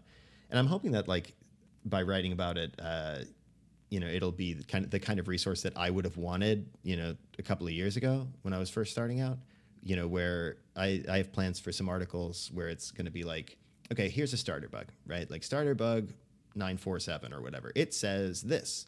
And step one like what does that mean and like here's how we can find out and step two like oh it probably means this how can we like confirm that this is still a problem let's run through these steps and confirm it and then like okay well now that we know that it's still a problem let's modify the compiler so that it isn't a problem uh, let's fix that problem and then you know i'm hoping to to write more st- things like that um, which i did on a few of the starter bugs that i picked up from the swift project um, like uh, I'll I'll uh, send you some links maybe later. But like when I was first starting out working on the Swift compiler, I was I didn't really know what to work on, but I, I just picked up a couple of bugs, and then I just posted really long. uh, I apologize to all the like uh, Swift people at Apple because like I would post these like essays about like, well, first I I grepped for this, and I found this string in the source code. So I was like, that sounds interesting. And I tried looking at where that string was used and et cetera, et cetera, et cetera, which I think would be really useful um, to people just starting out as like, oh, this is how real human beings who work on Swift, you know, actually get any work done. Um, but I, you know, it's, it, so I, I, I, thought it would be cool to recreate some of that content. Um, and so, you know, I'm just plugging away in my free time and one, another side project for me, trying to write this stuff. Okay, so I think that there are a lot of um, topics related to um, to like you know being a Swift compiler, you know, Swift compiler development, let's say, um, and it, I'm just so happy to you know find out that there is now you know you're sort of self-proclaiming in a way like you're you know as like you or you're being you're going to be the person to like help people get started. You know, as I mentioned before, you, you, we've had people like Russ Bishop, Jesse Ayaka from um, outside of Apple to sort of help people with this. But it sounds like you're taking it a step further and you're you're focusing um, the, the, work that you do on like doing you know Swift compiler development, and that's great. Um, and so I think it's it'll be cool to talk about just a few things. So we've sort of said one of the major components is like onboarding more people um, onboarding more people to help with the Swift um, open source project. Um, and I think it's kind of obvious why that's a good thing. So I don't know if there's any like thing we need to mention on that, unless there's like a certain point you want to make. Um, yeah, I, I mean, it it benefits the language for sure. Um, and uh, but I I've always viewed it as, as slightly differently. I like the the contributing to Swift really is something that could benefit the contributors. Um, uh-huh. Because I, because I think it's important to be a little selfish in uh, in open source work, right? Like, um, because it's it's you're not being paid to work, right? Like you're just you're doing stuff for free, and I think it's it's important to. Uh, as a result, be very, very clear with yourself about what it is that you are getting out of it, right? So for me personally, it's like um, I don't want to work through my nights and weekends uh, because I feel like the Swift project wouldn't do very well without me, right? Like, obviously, that's not true. Apple puts billions of dollars, well, not billions, into Swift itself, but Apple is a very well funded company. So they can take care of their own programming language.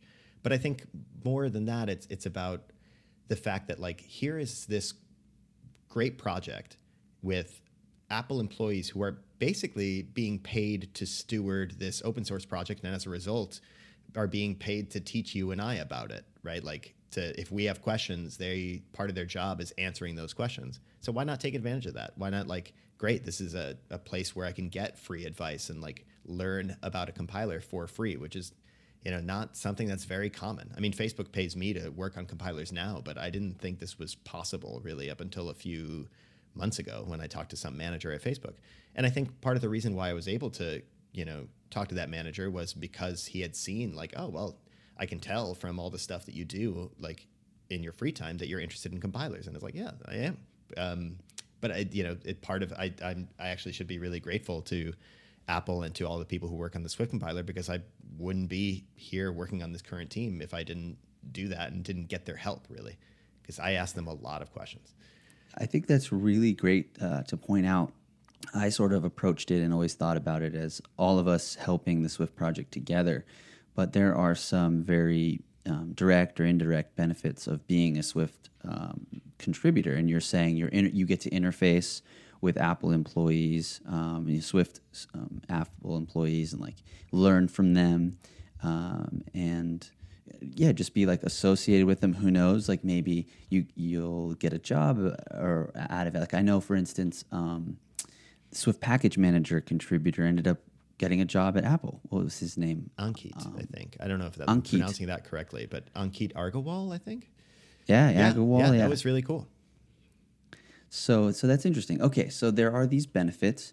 Then I think one thing. Um, so if the idea is to get um, more and more people to help with this awesome project, and if we start off sort of assuming that it is kind of hard to get up and running, um, for most people, because a lot of people that are coming to Swift are first-time programmers, um, you know, new to programming.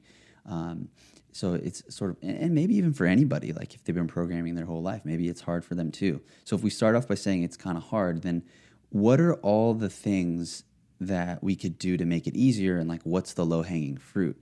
And uh, for me, and so you sort of pointed out a couple, which is like making it easier for people to like feel comfortable that they can like reach out to the people who know. So mm-hmm. whether that's like Twitter or discourse, um, and um, then I think like a huge one, uh, you mentioned it too, is like the starter bugs, uh, making it more clear on like, uh, you know, how to get started. And then one I think is like build times and like just downloading the source and like that whole struggle. Cause like honestly, I could not have done it without yeah. Robert, who literally he does it every day. And so he knows like, oh, the the compiler or the output is saying like this. And he's like, oh, you got to update Xcode or oh, you got to change this flag. Yep. And like it's that kind of stuff. So yeah, what are your absolutely. thoughts? What are your thoughts on that one? That is a tricky one. Um, really, like uh, it, it's something that affects every Swift contributor. It's it's not just uh, people who are new to the project, but also you know every Apple employee who works on Swift is compiling it. You know, maybe uh, I don't know. I want to say at least once a week. Um, but you know, depending on how often they pull down changes, they may be compiling it every day, several times a day. Um, and yeah, it takes a long time to compile the thing. So uh, this is, I think, the area where really new contributors have the most to learn from uh, experienced contributors. And I, in in this category, I wouldn't call myself very experienced at all, right? Like I would love to sit down with uh, someone who's experienced at uh, working on LLVM, someone who is effective in that in that code base, and I would love to get their tips and tricks because it's like, okay, so how do I even like I know that the problem is in this part of the code base roughly.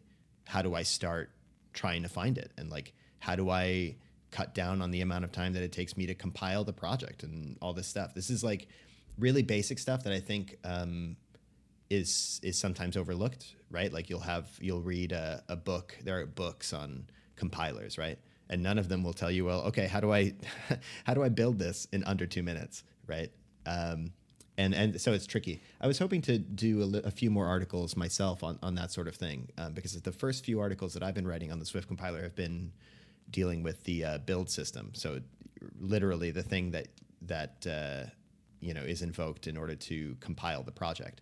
And so I was hoping to like kind of tie off that series of articles with um, some tips and tricks, right? Like, oh, you can uh, compile with you can compile the project with this flag and it's like slightly faster. If like these conditions are met, then you can compile this way, et cetera, et cetera.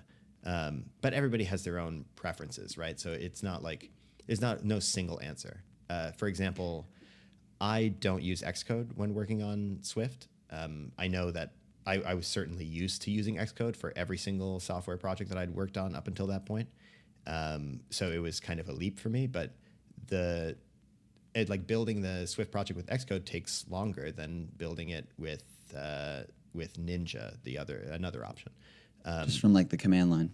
Yeah, exactly. So building from the command line is faster. Um, and so I chose to do that and use something else as my editor, and and that's like a personal choice that I made. Not every Apple contributor will agree with that, um, but I think like sharing those tips and tricks is something that is useful for new newcomers. But you know, in moderation, right? Because like imagine you you want to get started with Swift, and then like 18 different people are like, well, you should use Xcode. No, you shouldn't. You should use Vim. You should use Emacs, and like you should build from the command line. No, you should do that. Do it this way. It's it's tricky. Um, you know, and then I've seen people rewrite the uh, Swift README to make it clearer to people, newcomers. But then sometimes the rewrites, uh, you end up with an even longer README. So it's like, okay, well, there's more for newcomers to read, and it's like that's tricky too, right? Like it's it's all trade offs. So it's it's hard to say. Um, but it, it's complicated. I think like you know it, it's worth a lot of good people working on the problem because uh, um, there's a, a, huge opportunity here, right? Like the people can come and by contributing to this pro- project, really change their careers. Uh, quick aside: Did you say that you sometimes need help um, understanding more about the LLVM compiler? Yeah, absolutely. That's like what I work on right now, and so like, and I'm completely new to it, right? So I wouldn't, I don't know most of the. It's just a sea of unknowns for me, and like the little island of things that I know is is so tiny. So, what are where where do you go to find that information, or are you reaching out to certain people? Yeah, that's a good question. Um, I am really shy, so uh, there there is an LLVM uh, chat room like an on IRC, and uh, I tend to be intimidated by everybody in there, uh, so I don't really ask things there. I ask uh, teammates sometimes. I tweet questions sometimes. Uh, a lot of the time I will just look into it myself uh, for hours and hours and hours and then realize, hey, this is really dumb. I should just ask somebody a question. It's something I'm working on. I, I really should ask more questions. Well, if uh, if Chris Lattner's listening, um, Brian uh, needs some help with LLVM. I know you're pretty busy at Google right now. Maybe uh, maybe you can ask uh, one of the LLVM experts to reach out to oh, Brian. Oh, you know, I really should mention, um, like because uh, you mentioned his name earlier, but Michael Ilseman. Uh, yeah. He's Shout awesome. out to Michael. Love you. Yeah, man, he is so great. Like, you know, because I asked, I literally asked him, I was like, hey, uh, I know nothing about this. I want to know something about this. Can you help me? And then he just like spent an entire afternoon with me, like, you know, shoulder to shoulder, kind of looking over this LLVM because he has experience working on it, and it's it's like, who does that? It's so fantastic. Yeah, he really is great. And as I said, uh, he and uh, Robert really helped me um, a lot. Um, yeah. So, is there work that we can do to make the um, build faster? Like, if we, or easier? Like, if we say that's a big hurdle, is that low hanging fruit or is that high hanging fruit? Like, what can we do to, to ease the pain there? Yeah. Number one, I would say, uh, you know, there's, there's a certain amount of documentation at play, right? For example, um, I mainly work on the Swift compiler itself, not the Swift standard library, right? So, like you, you for example mentioned adding a new diagnostic. That's something that exists in the compiler, which is a an executable. It's just a, a program that has a, a start, like a main function, and then eventually it returns an exit code of zero or one or whatever. Um, so I can compile, you and I can compile with uh, like certain commands, just that part, which takes much less time than compiling the entire Swift project, which includes the Swift standard library, which is like the the part of the code base that defines like the map and the flat map functions in Swift. Or like string dot append substring. something like Exactly. this. yeah. So like you don't need to compile that stuff because you're working, you're iterating on a different part of the project. If you use um, just the default uh, build, like the build script that's included with the Swift project, you'll end up rebuilding everything when you touch the compiler. Um, and so that's that takes up a lot of your time right? So first there's this element of, of documentation. We should make it really easy for people to know to understand like oh i'm working on just the runtime so i want to compile just the runtime. And um, in order to enable that uh, there's documentation and there's also you know actual coding that that might be might be required. So, for example, the entire Swift build system, which is like what I've been writing about on my site for a couple of weeks now, is defined in like CMake, right? So, depending on how you write that CMake code to describe how the Swift project should be built, you you know you can make it possible to compile just little parts of it or you could write the CMake in sort of a haphazard way, in which case, like you have no choice but to compile the uh, entire project. So, like, if more people spent more time thinking about the CMake in, in Apple Swift and kind of modifying it for their needs, like, oh, I want to compile it with just this, I want to compile just you know the driver, I want to compile just the standard library, then we can we can uh, kind of shave off build times. Um, and then be beyond that, it's uh, yeah, how to make things compile fast. It's a it's a huge uh, area with with tons of stuff. And then I'm not sure how much low hanging fruit there is there, um, but it's worth something. It's something worth looking into, right? I think a lot of people uh, work on the Swift standard library and runtime, and so I wonder if there's a way to. I wonder if there's any inefficiencies that are in there in the, like the CMake code about compiling those things.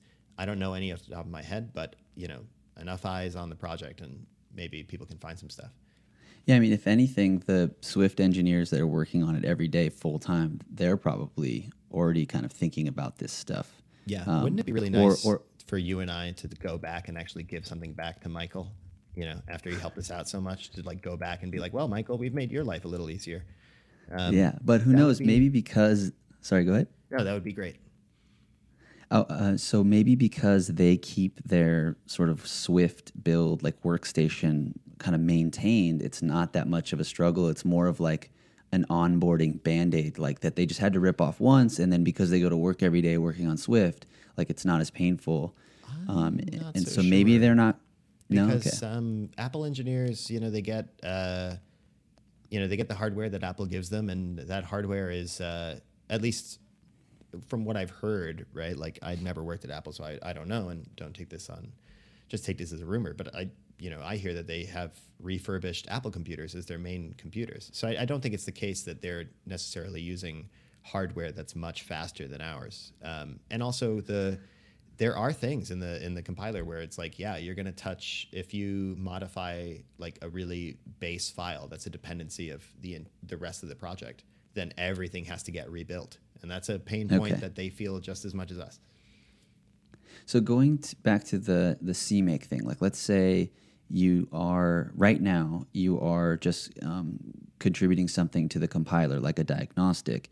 You're saying that there is a command, um, maybe not an Xcode, but from the command line where you can just build that part of the compiler. Yeah, yeah. Um, So there's, uh, you know, you can either do it by invoking CMake directly, which is what the the Swift build script does, or uh, like a lot of these options have been uh, added to the build script itself. So if you invoke build script and you pass like dash dash, you know, build Swift dynamic std lib equals zero, then you don't build the dynamic libraries for the standard library. Now, there's the full invocation to not build anything but the compiler is much longer, right? Because you pass like four or five of these options to disable the performance testing suite, to disable the tests in general, to disable this dynamic standard lib, the static standard lib, the dynamic SDK overlays, and the static SDK overlays. So it ends up being this long command, but it is possible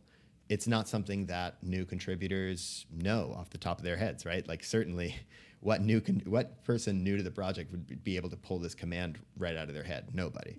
Um, but it is something that like if you if the maintainers of the project, myself included, made it easier to find out about these things, that would be great. And also, like through writing about it, I, I do hope to make it easier, right? Because like, you know, the if you don't, I think new contributors to the project mainly they just want to implement a new feature or pick up a starter bug, and they don't necessarily think about the way the project is built. But it is the first big hurdle that they all experience. Like most right. people don't work on apps that take 30 minutes to compile. So and they have to like there is a, a bit of a, a learning curve there not only for just you know understanding as a new contributor that oh 30 minutes yeah sorry it is kind of standard but also um, I mean, if you want to know the the biggest hurdle that I had when I first started working at Facebook was psychological, like dealing with that, right? Like the Facebook app is the sort of app that takes uh, uh, 30 minutes to compile at least. Um, so what do you do for 30 minutes? Right. Like, and this is the same thing that I deal with every day working on LLVM and, and Swift in my free time is, is like, okay, cool. Like, how do I stay productive and how do I stay motivated when I'm right. waiting for my computer to finish spinning its fans, you know, like, um, and that's something that, that you don't find a lot of, uh, there's no readme in the Swift project for being like, well, the way that I find stay productive is by doing X, Y, Z, or like thinking about whether I need to recompile the Swift uh, project, which is you know something that I think is worth talking about. So short term, it sounds like we can just maybe do better at documentation and like letting um, newcomers know about these certain uh, commands or, or, ways to have less of a pain, you know, painful process. Um, yeah. Maybe short term, also like um, doing like different like maybe um, aliases or I don't know shortcut commands or, or changing CMake to make so that that really long command is just like a short little command because then it yeah maybe is a little yeah. easier. Um, but uh, long term, I'm wondering like is there anything um, that can be done and like what could that be like? For instance, I'm thinking like. I, I can see myself contributing to the Swift compiler and diagnostics because, as I said, I love the compiler and maybe I'm wrong, but I, I feel like that could be a really good uh, first step for for a lot of people. Like if you're just an iOS developer, a Swift developer, and you you want to play with the idea of contributing to Swift, like the compiler is a really great way um, to, to to do that. And so maybe we pick like one thing like that and then optimize the process. So for instance, like um, um, improving diagnostics, it's pretty much the same across the board. It's just the only thing that's different is where is that diagnostic defined and where is that diagnostic fired. But mm. other than that, it's all pretty much like the same. Like you have to, you know, the way you write the di- uh, define the diagnostic is very the same. The way you fire the diagnostic and the note and the fi- fix it is pretty much the same. You use about the same kind of code, like get loc or get source range or whatever. Mm-hmm. Um, and so I'm wondering like maybe and i'm also thinking like what if you know how there's like that server working group like what if we created some sort of like contributing working group and like we optimize the onboarding process like maybe we just picked one place uh, i don't know that is a thoughts? really good idea yeah i would like a, a, new contributors working group i think is something that would be kind of revolutionary um, you know i remember uh, LLVM has this developers meeting that's held every year um, and I remember in the 2016 developers meeting, there was a there was a round panel kind of like group discussion. Um, they call them BOFs. It's short for birds of a feather. And so, like all the birds of a feather who flock together on the topic of new how to encourage new contributions to LLVM, let's meet up in this room. And like they they t- discussed it. Um, at that time, LLVM didn't even have a starter bug kind of keyword. That's something that I I actually introduced several months after this uh, this BOF session. Um, so it's like, you know, you're a new contributor, you know that you want to get started on LLVM. Where do you even start? That wasn't even very well defined. And then some other ideas that came out of that session, I think, were implemented, and they're, they're, trying to make it a little easier. But really, Swift is the Swift project is way ahead of the curve on that one. It's all it's there are already so many great things that the Swift project is doing to make it easier for new contributors and to like optimize on that like you said you, you have a working group that just kind of like identifies these issues and then tracks their completion or their the, like them being resolved i think would be phenomenal um, i can already like there are already a, a few that you mentioned like um, you know, besides the fact that you can, you know, there is no documentation necessarily. Like there is no guide to here's how you add a new diagnostic to the Swift compiler. So, um, you know, putting that somewhere and, and kind of uh, directing people to that already in and of itself would be a huge improvement. But in addition, you mentioned that like, okay, well, you add this new diagnostic and then you, I assume that you would recompile the compiler, right? Um, yeah. How, however, so, I don't know. I'd have to ask Robert or go to my notes. yeah, yeah. So you would make a change to the compiler source code to like emit a new diagnostic, and then you would need right. to recompile it. Uh, you know, one very simple thing to do is to to if we were trying to optimize that experience is is say, well, let's say we added a new diagnostic to this uh, header file in the Swift project, and we rebuild Swift by invoking the build script or by invoking CMake. What takes a lot of time there? What needs to be rebuilt when we add just one when we make just one change to one header file. And then, you know, we could take a look at that tree of things that's rebuilt. And some of them will make sense, right? Like, oh, I added the diagnostic to Swift lib AST. So a, the AST module needs to be rebuilt totally makes sense. Okay. But some of the things won't necessarily make sense. Like you'll add something to lib, Swift lib AST, and now it's rebuilding the runtime. Maybe I don't know off the top of my head, but what I'm saying is you'll see something that it's like, why is this being getting rebuilt? Why are we taking up people's CPU time rebuilding this thing when we know that this diagnostic doesn't have anything to do with that part? And I think that's like another that sort of investigation is something that's like could yield a lot of benefits, not only for you and I, but also for people like Michael who work on this every day.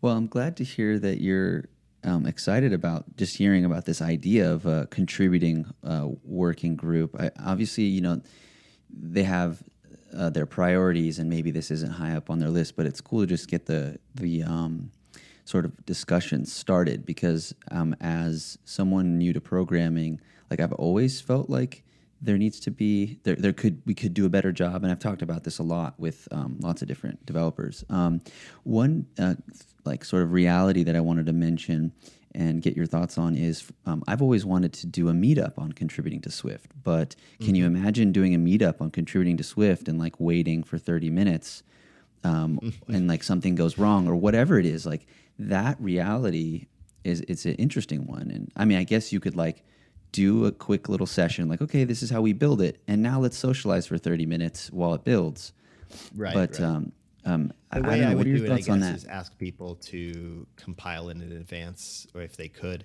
But yeah, you're right. I mean, it's it's uh, you know high barrier to entry. Um, you know, it shouldn't be, but it is, and and it's it's something that I think we can reduce with uh, by other means. Um, you know, like building a community that makes it easy for people to first discover that it will take that much time, but also not be uh, discouraged by the fact that it takes that much time. Um, and then also like once people are in that community, kind of like you know sharing, even just like venting with each other. It's like oh, it takes so much time to compile. Yeah, it's a real uh, boy, it's it's tough. Um, even that I think is valuable. But in addition, um, you sharing these tips and tricks on how to like reduce the compile times or like to make it as as not painful as it can be.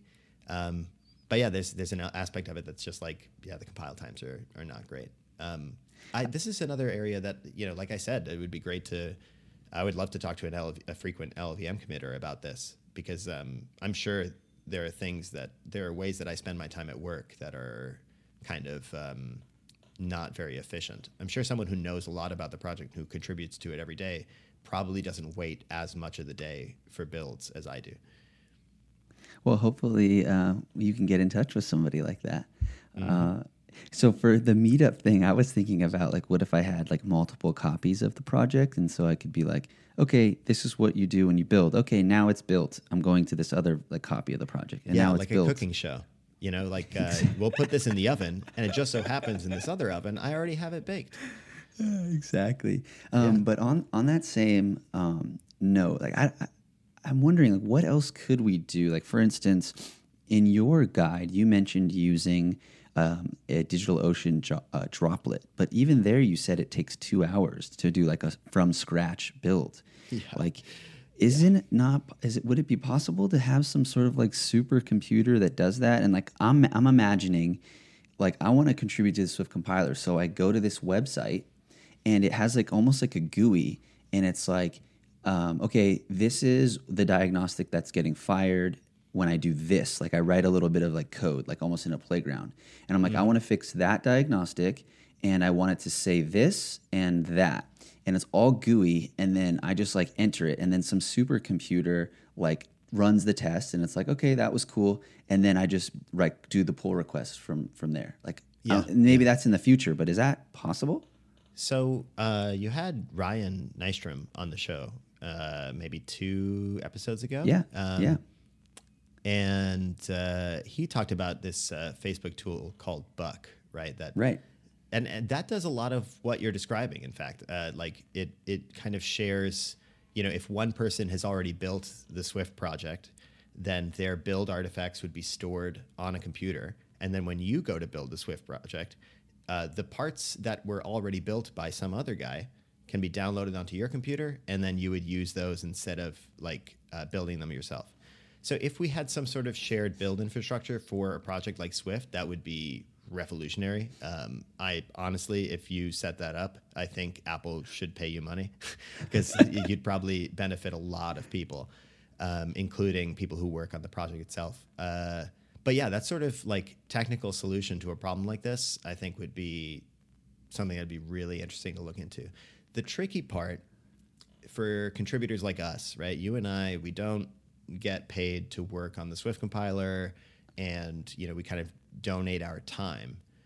To build out an infrastructure like that would require not only donating time but also donating uh, storage space and a build server and kind of this this buck daemon that would run on that server or it doesn't have to be buck but you know what i mean we would have to contribute infrastructure as well and that that will hit our pocketbooks and especially as peop more and more people use it um, then it'll it'll cost us more and more money.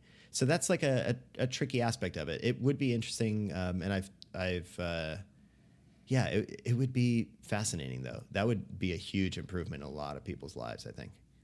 Hypothetically, could we use Buck since um, Swift is like C and C plus or C plus plus in Swift? I mean, or is Buck Yeah. only like Objective C in Swift?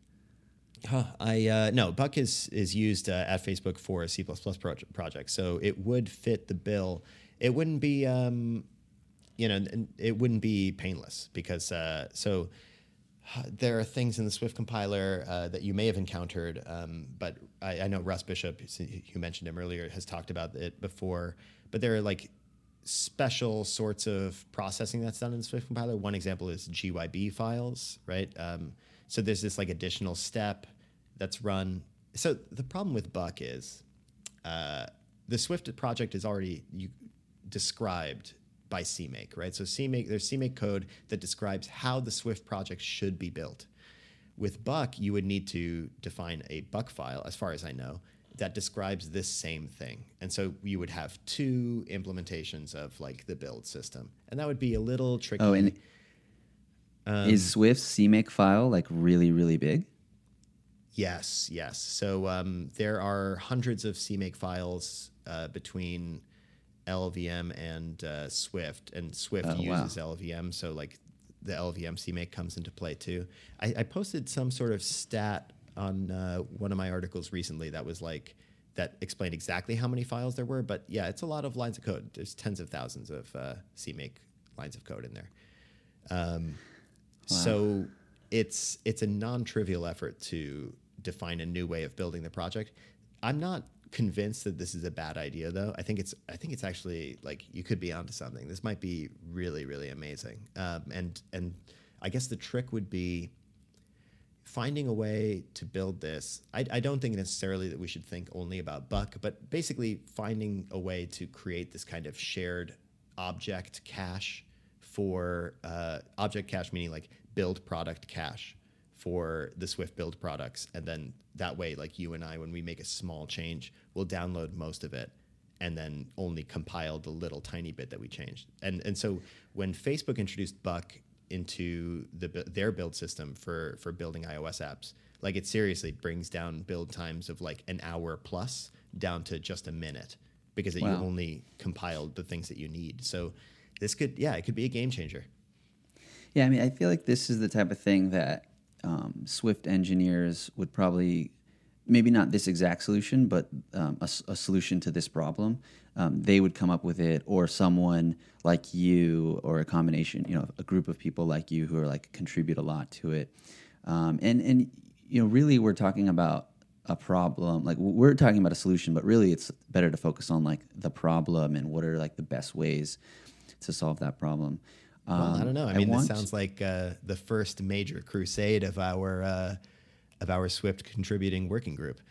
Ooh, I like Right? it. I'm surprised you haven't done this already, like with Buck. But I guess I'm maybe clearly behind. Yeah, I, I, honestly, I had not thought of this idea. Uh, you say that you're surprised, but like I think this is like an amazing idea. nice. Yeah, what can I say? I've been known to have a couple Yeah. good ideas or two in my lifetime. um, okay, so I wanted to mention um, that uh, Brian has a Patreon page. Do you mind if I mention this? I Oh, already yeah, did. absolutely. Sorry. Um, that uh, where you can go and support uh, Brian's uh, work. It sounds like you're going to be doing almost like a Swift Talk model, uh, where like some of the uh, posts, some of the the blog posts or the writing is going to be free, and some of it's going to be sub, um, sort of supporter only. Yep. Um, can you just give us like my understanding is that it's going to be about contributing to the Swift compiler, not necessarily just for beginners though. Um, can you talk a little bit about that? Like, who are you sort of? Um, who's your audience? Is it like just beginners? Is it mix? Yeah, Like what I'm- the I'm- topics might be about? I perceive my audience to be mostly beginner um, people who have programmed before, but you know haven't. Uh, they don't necessarily know anything about CMake. They don't necessarily know anything about C++, or know a bunch of details about how compilers work. Right. So I, I do think it's it's sort of a square one. Um, it, it and when read sequentially, I think it works out. Right. So like you know, I'll introduce what CMake is before I go into a post about like, oh, here's how the Apple Swift CMake works. Um, so I, I'm hoping that it, it's it reads well, and then you know if if it works out and I, I'm able to like write all the content that I want to about the Swift compiler, maybe I can like put it together into some sort of book or something like that. I, I haven't thought Yeah. that far ahead. Yeah, that could be For great. me, yeah, I was it, the the Patreon thing is is mostly like you know, it's, it, and we you mentioned this earlier when you were talking about uh, this the uh, new contributors working group, right? Because you said that like, oh, this is the sort of thing that that really like an Apple employee or like Apple employees would work on, and I think that's sort of uh, an interesting distinction, right? Like there definitely are things in this project where you would think that an Apple employee should work on this, or somebody who gets like paid to do this should work on it, and I, I think that's uh, that's interesting, right? Because like, you know, on the one hand, I don't know. Um, it's yeah, it's. Uh, it, I have a lot of thoughts about it, and they're not really very directed at all. But um, I, the way that I think of it is, you know, on the weekends, um, what is it that I want to be doing with my life, right? Like, and uh, what I want to be doing is spending time with people that I enjoy, and like my girlfriend and I, we like to go on walks. So it's like it, it'd be great to go on a walk. But then every once in a while, there's also stuff that like you know I'm personally kind of interested in, and like working on Swift is one of those things. And but it takes a long time. It takes a lot of time. Like even just Yeah. the build times, you and I know, like takes like 30 minutes to compile the thing, and Yeah. then to then go from there and kind of like invest a lot of time into working on like a new contributors working group or kind of investigating build times for the Swift project itself to make it easier for people to contribute. That takes up a lot of time. And like Yeah. my girlfriend doesn't really get very much out of that. Yeah. she's, she's not a, a contributing to the Swift compiler, so she, like she would rather spend time with me. And uh, and so like the the Patreon and and stuff like that, the way that I think of it is is like you know at the very least, uh, I can take some of the the patronage money and like kind of make it up to her. um, it's like, well, you know, I'm sorry that like I spent all this time doing this stuff that you know really doesn't have very much to do with us and like isn't fun for us. Uh, but like, well, we can go on a nice dinner or you know once a month or something like that. Um, it's just a, a kind of a nice way to spice things up. And I mentioned like really early on in this podcast, like uh, for new contributors to Swift to not like my advice, I guess, is to not become a martyr for the project. Like, don't once you're at a point where it's like, man, Swift is like contributing to Swift takes up a lot of time, and I don't know if I have it in me and like I'm really tired of doing it, then like just stop. That's the best time to stop because you don't owe anybody anything. And so the Patreon is is for me anyway, like a way of of not feeling like I'm just donating, you know, p- Yeah. huge parts of my life, you know, like Yeah. hours and hours and hours for for well, I, I would say like for a thank you, but most most open source work is pretty thankless. So it's, it's Yeah. if anything, like you know, I, I don't know if, if anybody had feedback on the diagnostic that you sent up, but like sometimes users see things changes that you make to Swift and they're like, this sucks. Don't do that, Dude. right? Like, you know, please spend more of your time fixing what you just did, and and it's like, oh, okay, well. Uh, you know, I spent a lot of time on making the improvement in the first place, and I, yeah, I, I don't know. It's just that, like, I totally get. I mean, I haven't been working on like a giant project like you, for instance, like your work with Quick. Um, but I totally get. It. I see it. You know, um, I see a lot of like people complaining um, on Apple.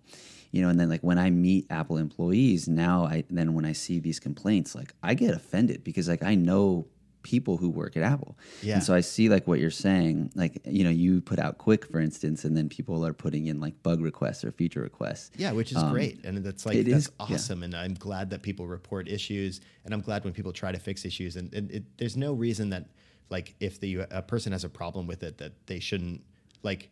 Um, you you mentioned that you don't feel necessarily the right to complain about the Swift compiler, but you know I think everybody has a right to complain about it, and you shouldn't expect everybody to go and fix their own problems.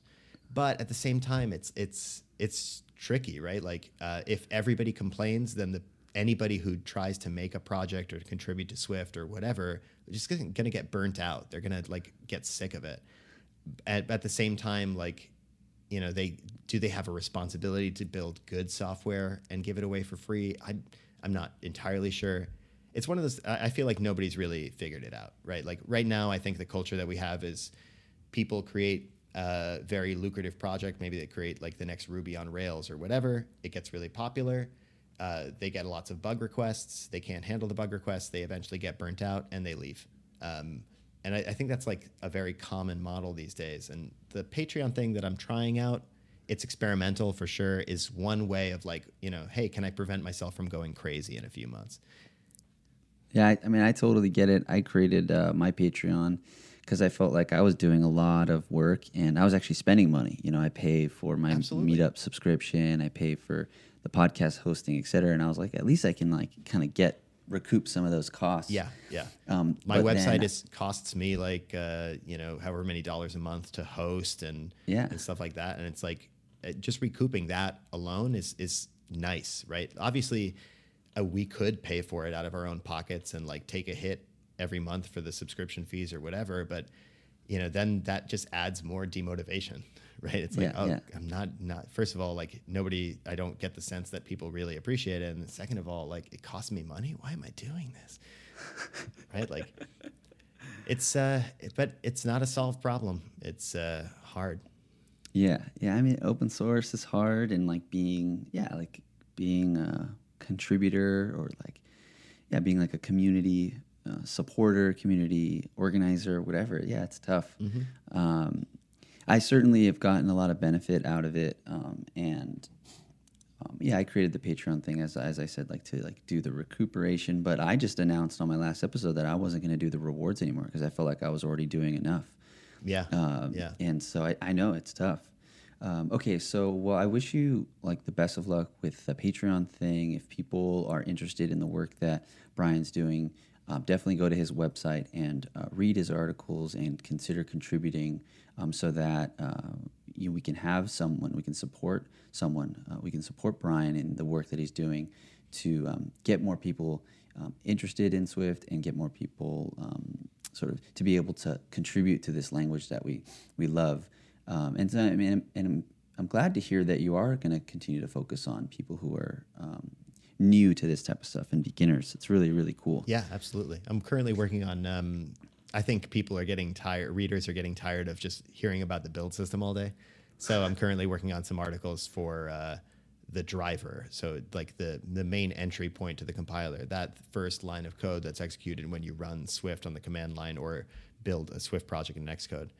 Um, and I think it'll be really interesting. Uh, and there's a lot of you know supplementary information that goes into that. Like, yes, I could talk about the source code, but this, it's also like, okay, well, how do I debug this, right? And then from there, it's like, how do I pick up a starter task? Like, how do I, you know, read a description and then figure out what the heck is this even talking about? So there's going to be a lot of interesting content. Yeah, and there's really no official um, source. Uh, like Apple doesn't have like an official guide to this. Like there's some information on like I think cloning the project maybe and like running Swift from the command line, but there's no like official Apple documentation on like swift.org about like contributing to Swift like beyond like there is a contributing section, but there isn't it doesn't go into like what you're getting into, I feel like, and what other people have.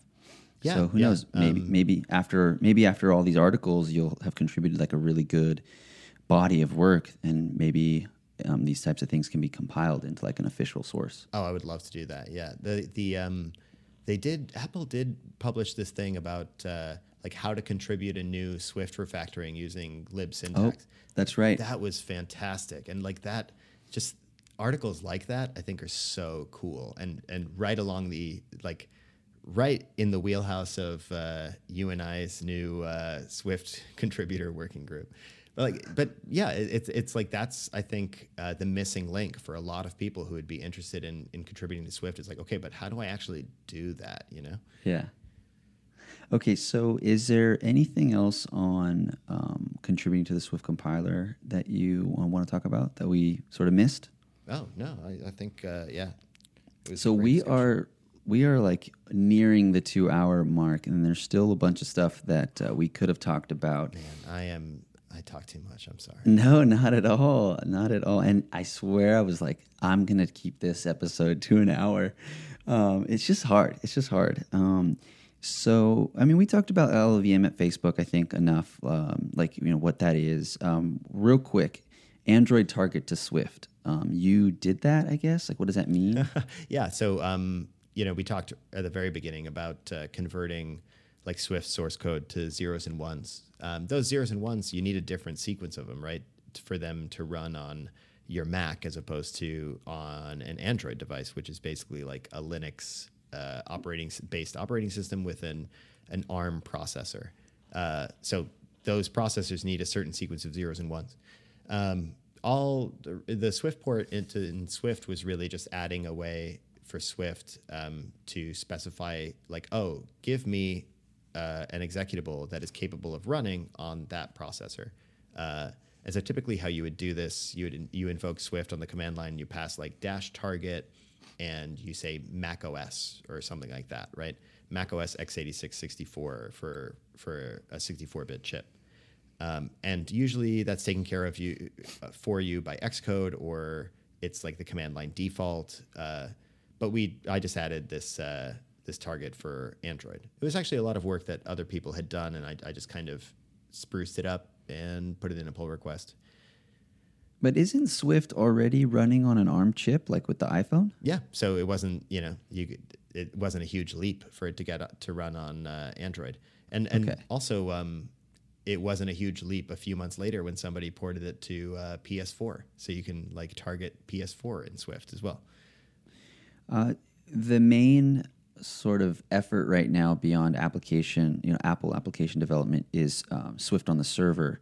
But Yeah. what are your thoughts on um, Swift on Android and Swift on whatever? I don't know anything, Windows or PS4. Like, what are your thoughts there? Yeah, there's this guy uh, John Holdsworth who continues to work on uh, Swift on Android, and it's just an inspiration. It's like he is getting all of the peripheral libraries like Foundation and libdispatch and all those things to work on Android as well.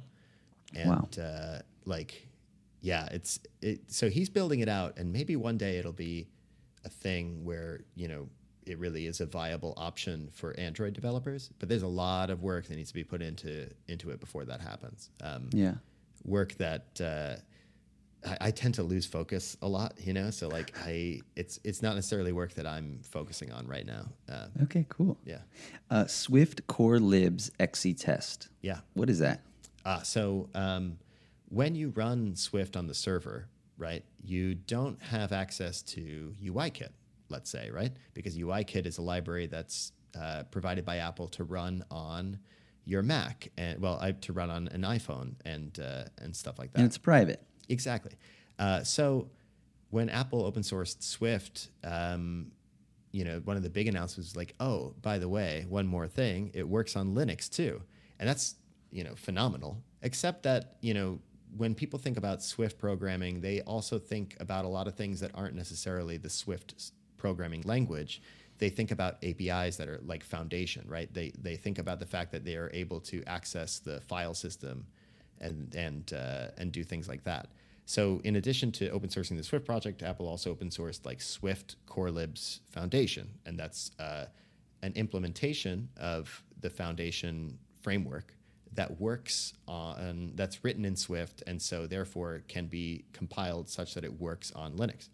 And in addition, they included this Swift Core Libs XCTest, which is an implementation of the Apple framework XCTest uh, that is written in Swift, and so therefore can work on Linux as well.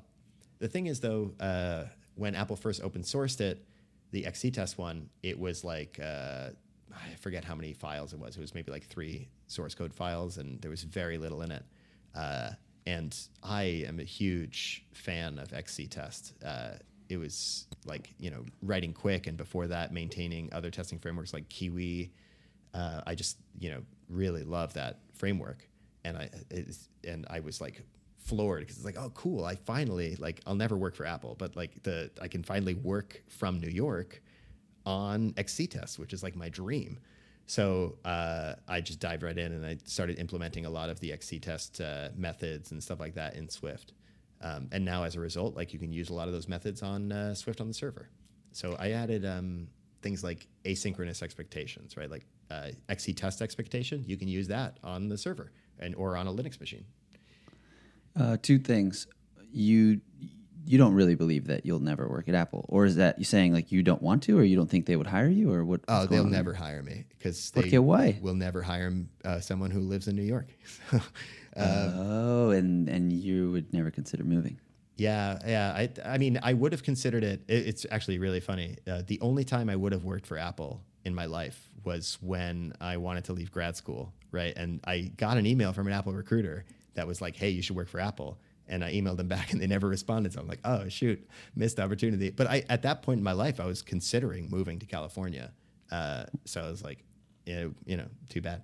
But wow. the um, but now, yeah, I, I, don't think it'd be really hard to move across the country and uproot my life. And I have so many friends here, and yeah, I totally. just don't want to. Um, and okay, yeah. so when you say you implemented like asynchronous expectation, uh, I don't understand. Like, how do you, how do you, how does that? So you yeah. made it so that you can do it on on Linux. So like you saw what was already happening in open source Swift for that method, and then you re-implemented it so that it worked on Linux. Uh, sort of, yeah. Like um, more like uh, like you mentioned, UIKit is private, and so is XCTest. XCTest is a private framework uh, that uh, you use you know, from within Xcode on your Mac uh, in order to write tests uh, for your app. And um, you, I could see that, like, you know, if you write out, you know, uh, if if you use an XCTest expectation from within your, you know, test suite from within Xcode, you know, and and and uh, create an expectation that way, I could see what it did. Right? It's like, oh, okay, it has this API and this is the method and this is the arguments it takes and it works this way. Um, the Swift Core Libs XCTest project is a project where you take that same API, the method signature, and like the fact that it takes that many arguments, and you port that, you write it again in Swift. Um, but it then, has a unique implementation. Like you don't know how it works under the hood um, exactly. when you're using it in Xcode. I mean, maybe you could stop like the debugger and kind of see the threads, that kind of whole thing. Maybe I don't know. I've never done that. But like you're actually really implementing it from scratch. Yeah, exactly. And it's wow. kind of, uh, you know, like I said, it's a fantastic opportunity if you don't work at Apple to kind of pretend to be an Apple engineer who works on one of these frameworks. Uh, because you can like, okay, well, I don't work on XCTest, but if I did work on XCTest, this is how I would write XCTest in Swift. Uh, wow. Uh, so it, it was a lot of fun. Yeah. I wonder how similar the internal implementations are. And uh, I mean, we probably will never know. But I wonder if you've know. ever, I wonder if you've ever chatted with any Xcode Um, I'm assuming maybe that's Xcode um, team members and like. Anyways, that's really Oh, interesting. I've I've chatted with them, but you know, Apple employees are so tight-lipped. So I don't know Yeah, totally. if anything is, you know, I've never asked them about like the individual bits of code and like whether oh, are these three lines the same? Uh, you, know, you can tell me, I'm your friend. Um, unfortunately, no, I don't know. Super, super interesting. Okay, um, last uh, question before we move on to uh, rapid fire. Um, Android phone? Question mark. Oh yeah, I use an Android phone. Um, I go running a lot. That's like my hobby. Um, and so when I go jogging in New York, you know, sometimes in the fall and the winter, it's like 40 degrees Fahrenheit outside, or, or you know, even below freezing sometimes. And I had an iPhone 6s Plus, I want to say, and every time I went out with it, it would shut off. Oh my gosh. So it would just turn right off. And it, uh, I went to an Apple store and they were like, "Oh, well, this this only happens in the 6S, not the 6S Plus. So your phone is fine." And I'm like, "Well, clearly it's not fine because it doesn't work." But I just uh, I switched to an Android phone and it never had the same problem. Um, and I'm, I'm considering switching back after the iPhone X comes out. And if people say that it doesn't freeze, uh, then I might take I might get it. But I, I don't know. What about an Apple Watch with like GPS? Or does that freeze too? Oh, so at the time uh, that I switched to Android, the Apple Watches I don't think had GPS. Um, so that was out. But also like, uh, I like having my phone. You know, it's it's Yeah. fun to Apple Watch with GPS and cellular that doesn't freeze? Oh no, that that is uh, super interesting, right? Like I was, I'm considering getting that for running uh, specifically. Um, I'm totally maybe. trying to get you back over to the iPhone. um, Android is really nice. Uh, it's it's a really really great um, experience too, uh, and I, I think part of uh, one of the things that I've enjoyed since switching is is just kind of dropping a little bit of the um, uh, idolatry around Apple, right? Like Apple does really really great work, uh, but they're not the only people who do some of that great work. yeah. Yeah, I hear you. Oh, moving right along. Just two hours into this short short discussion. Um, okay. So, rapid fire. What drives you? Oh yeah, um, different things at different times, I guess. But uh, you know, I want to work on technical projects that are hard. I guess I enjoy hard, difficult things. Yeah, you like challenging, um, challenging problems. Yeah, yeah, I think so. And so uh, here I am working on like one of the things that I think is one of the d- most difficult things that I can think of. Um, it's also really low level, which drives me too. It's it's fundamental, you know, like how does my Swift code even work in the first place? Let's find out. Uh, and after this, I'm thinking uh, Facebook also has like a Linux kernel team, and it's like that sounds cool too. Maybe in a couple of years, if or five, ten years or whatever, when I get tired of compilers, I'll move on to that. Who knows? But I think I think what drives me is is like the really low level, difficult stuff. Uh, Linux kernel, that's like um, operating system type of systems, Yeah. right? Yeah. Which um, Chris Lattner has made it seem like that's sort of like the next frontier after server side. Oh no, no, really? Okay. I don't want it to seem like I'm just following, uh, you know, whatever Chris Lattner does. But all right, shoot, I guess I am just living in the shadow of the man. Well, no, he I mean he's working at Google, but like when he talks about uh, world domination, which he uses that phrase a lot, and I don't know like how everyone else feels about it, but it sounds kind of scary. Yeah, like world domination. Yeah, it's not a thing Um, to aspire to in 2017. I feel like.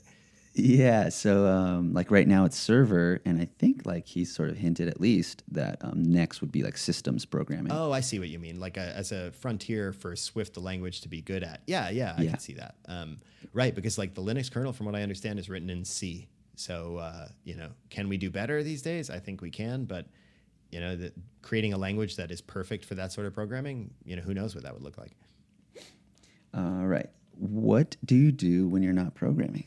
Uh, yeah, I mentioned going running. I go running a lot. Uh, I try to get good at it, but I kind of enjoy the fact that I'm really bad at it sometimes. You know, like Bad at running? yeah, like um, there. For example, I've never run a marathon, and uh, whenever I tell this to people that I run with, they're like, "Oh, you, you know, you could do a marathon if you try. Like, I'm sure you'll be able to do it." And you know, that's that's motivating sometimes. Uh, but at the same time, I kind of feel it kind of feels nice doing something in my life where it's like, yeah, I'm not the best at it. I'm never going to be the best. And Or like having that pressure of thinking that you need to be the best or be good at it or right, right. Like running is really awesome because you can just go out and like run, right? And then usually I take photos while I'm running, and it, you know, really photos that I like about like the sunset or like the the, the skyscape of like the city and Or this bridge. yeah, the same bridge over and over and over again that I upload to Twitter. Um, yeah, that's like that's just something I enjoy. So, um, But I didn't know you could be good at running. Um, but that's fine. yeah, for example, so I mean, uh, right now um, I'm trying to lose weight because there is apparently, according to some running magazines, there is an ideal weight for people to run at.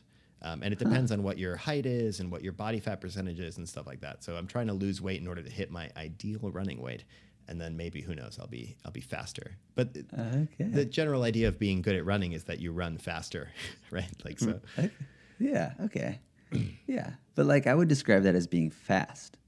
Oh, that's like you funny. either you either like run or you don't run. I guess like being good at running is like you trip when you run or you don't trip. Oh, that's a really interesting point. Yeah, I wonder why I describe it in that way, like good at running.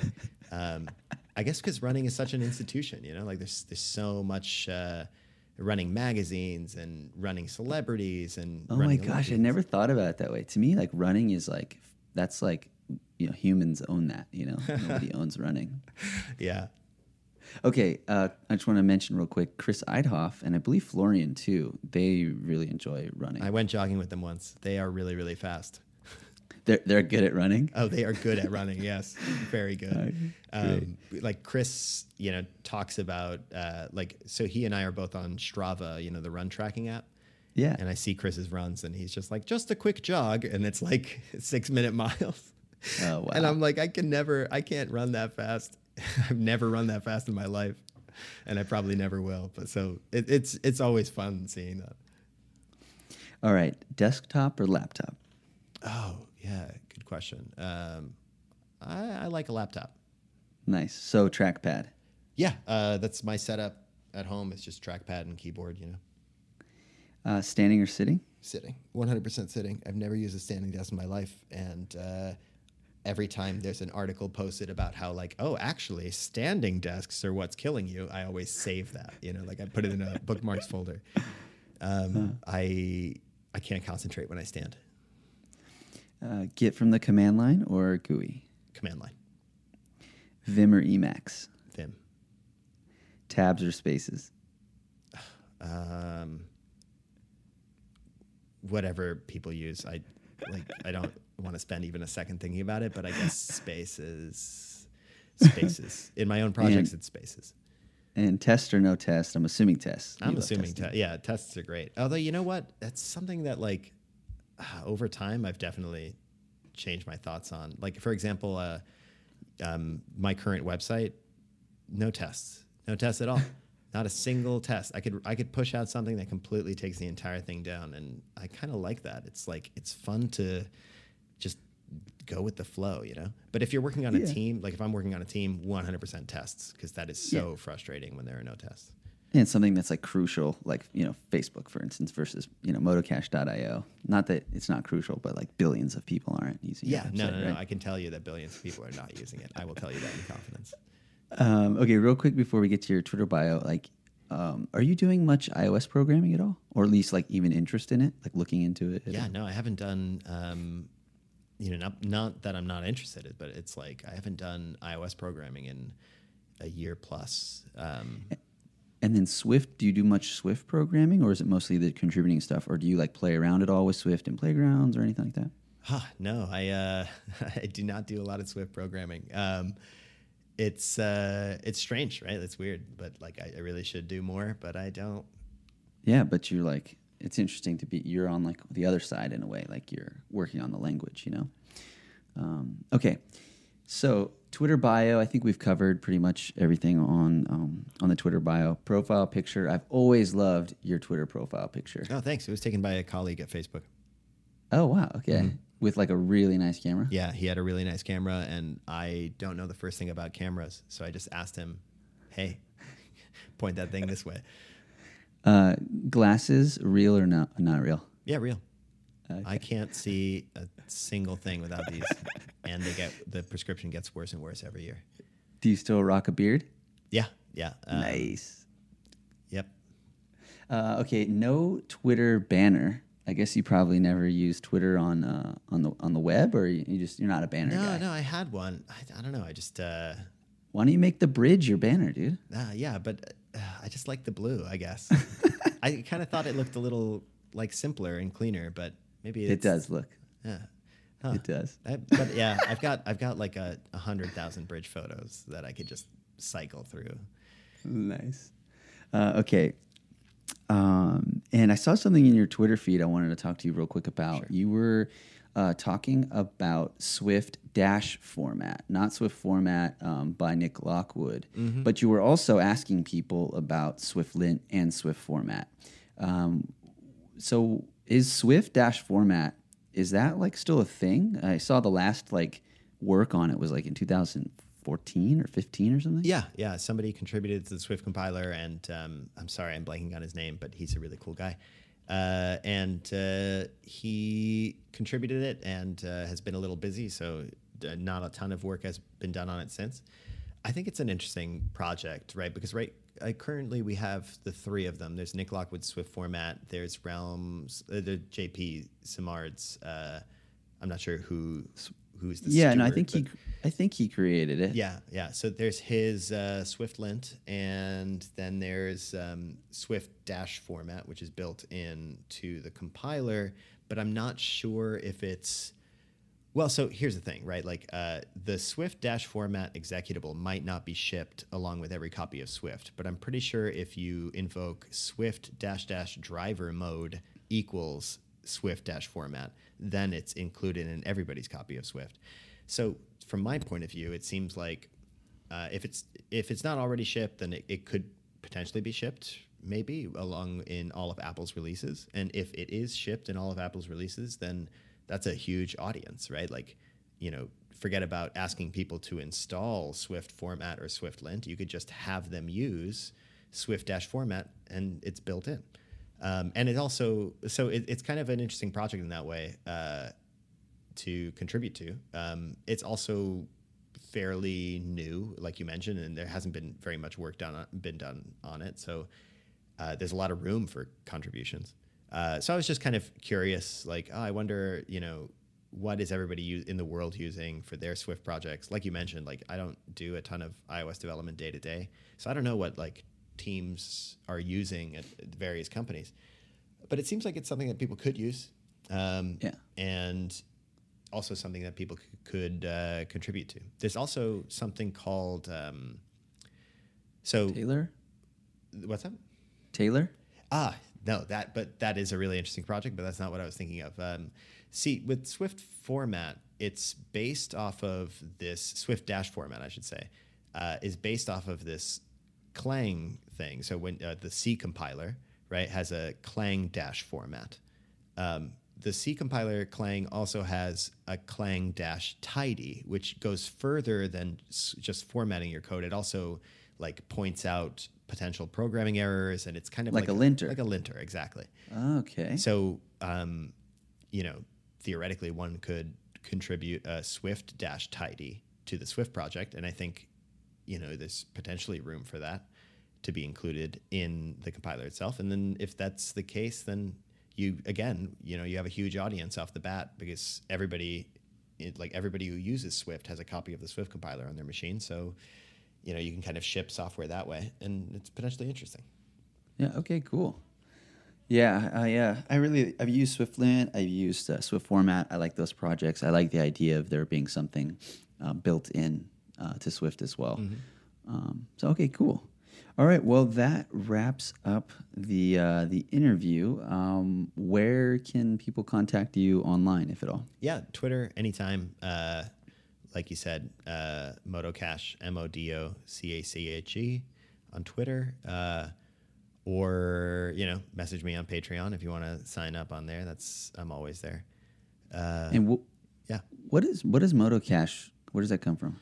Yeah. So when I was at that, uh, you know, online brokerage in Japan, when I was working there, I had a Twitter account that was uh, B which is my name, and I would tweet out things like, "Oh man, work is pretty boring today," and they found it and they were like, "Please don't tweet that stuff." Right, because it looks bad for the company, and please delete your Twitter account. And you know, uh, delete your account pretty common epithet these days, and they meant it. They were like, delete it. Oh, wow. And so I deleted it, and I had to come up with a name that was like not the same.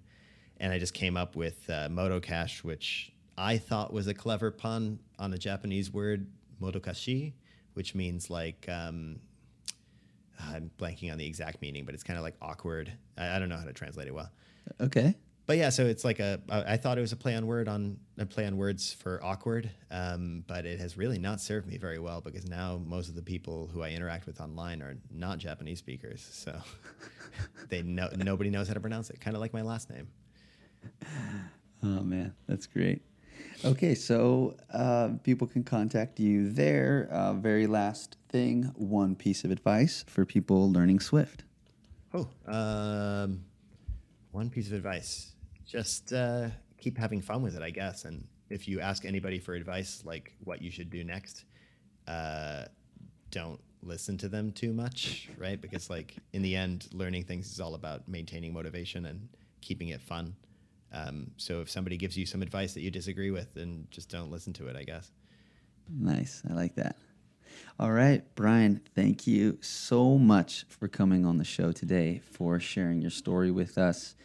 Uh, you know, growing up in New York, uh, not really doing that much with computers at all until uh, what was it? I guess college. Sort of, you had a roommate that um, you know did some some programming, but even then, not really. Um, you know, studying Japanese literature, moving to Japan, working as a Japanese translator, then joining this online uh, stockbroker firm, and the boss, you know, kind of telling you guys, "Hey, learn about programming," which you kind of already knew he was interested in, and uh, your friend roommate told you to learn C, and you're like, eh, "I think I'm just going to learn Python because it sounds cool." Yeah, C and sucks.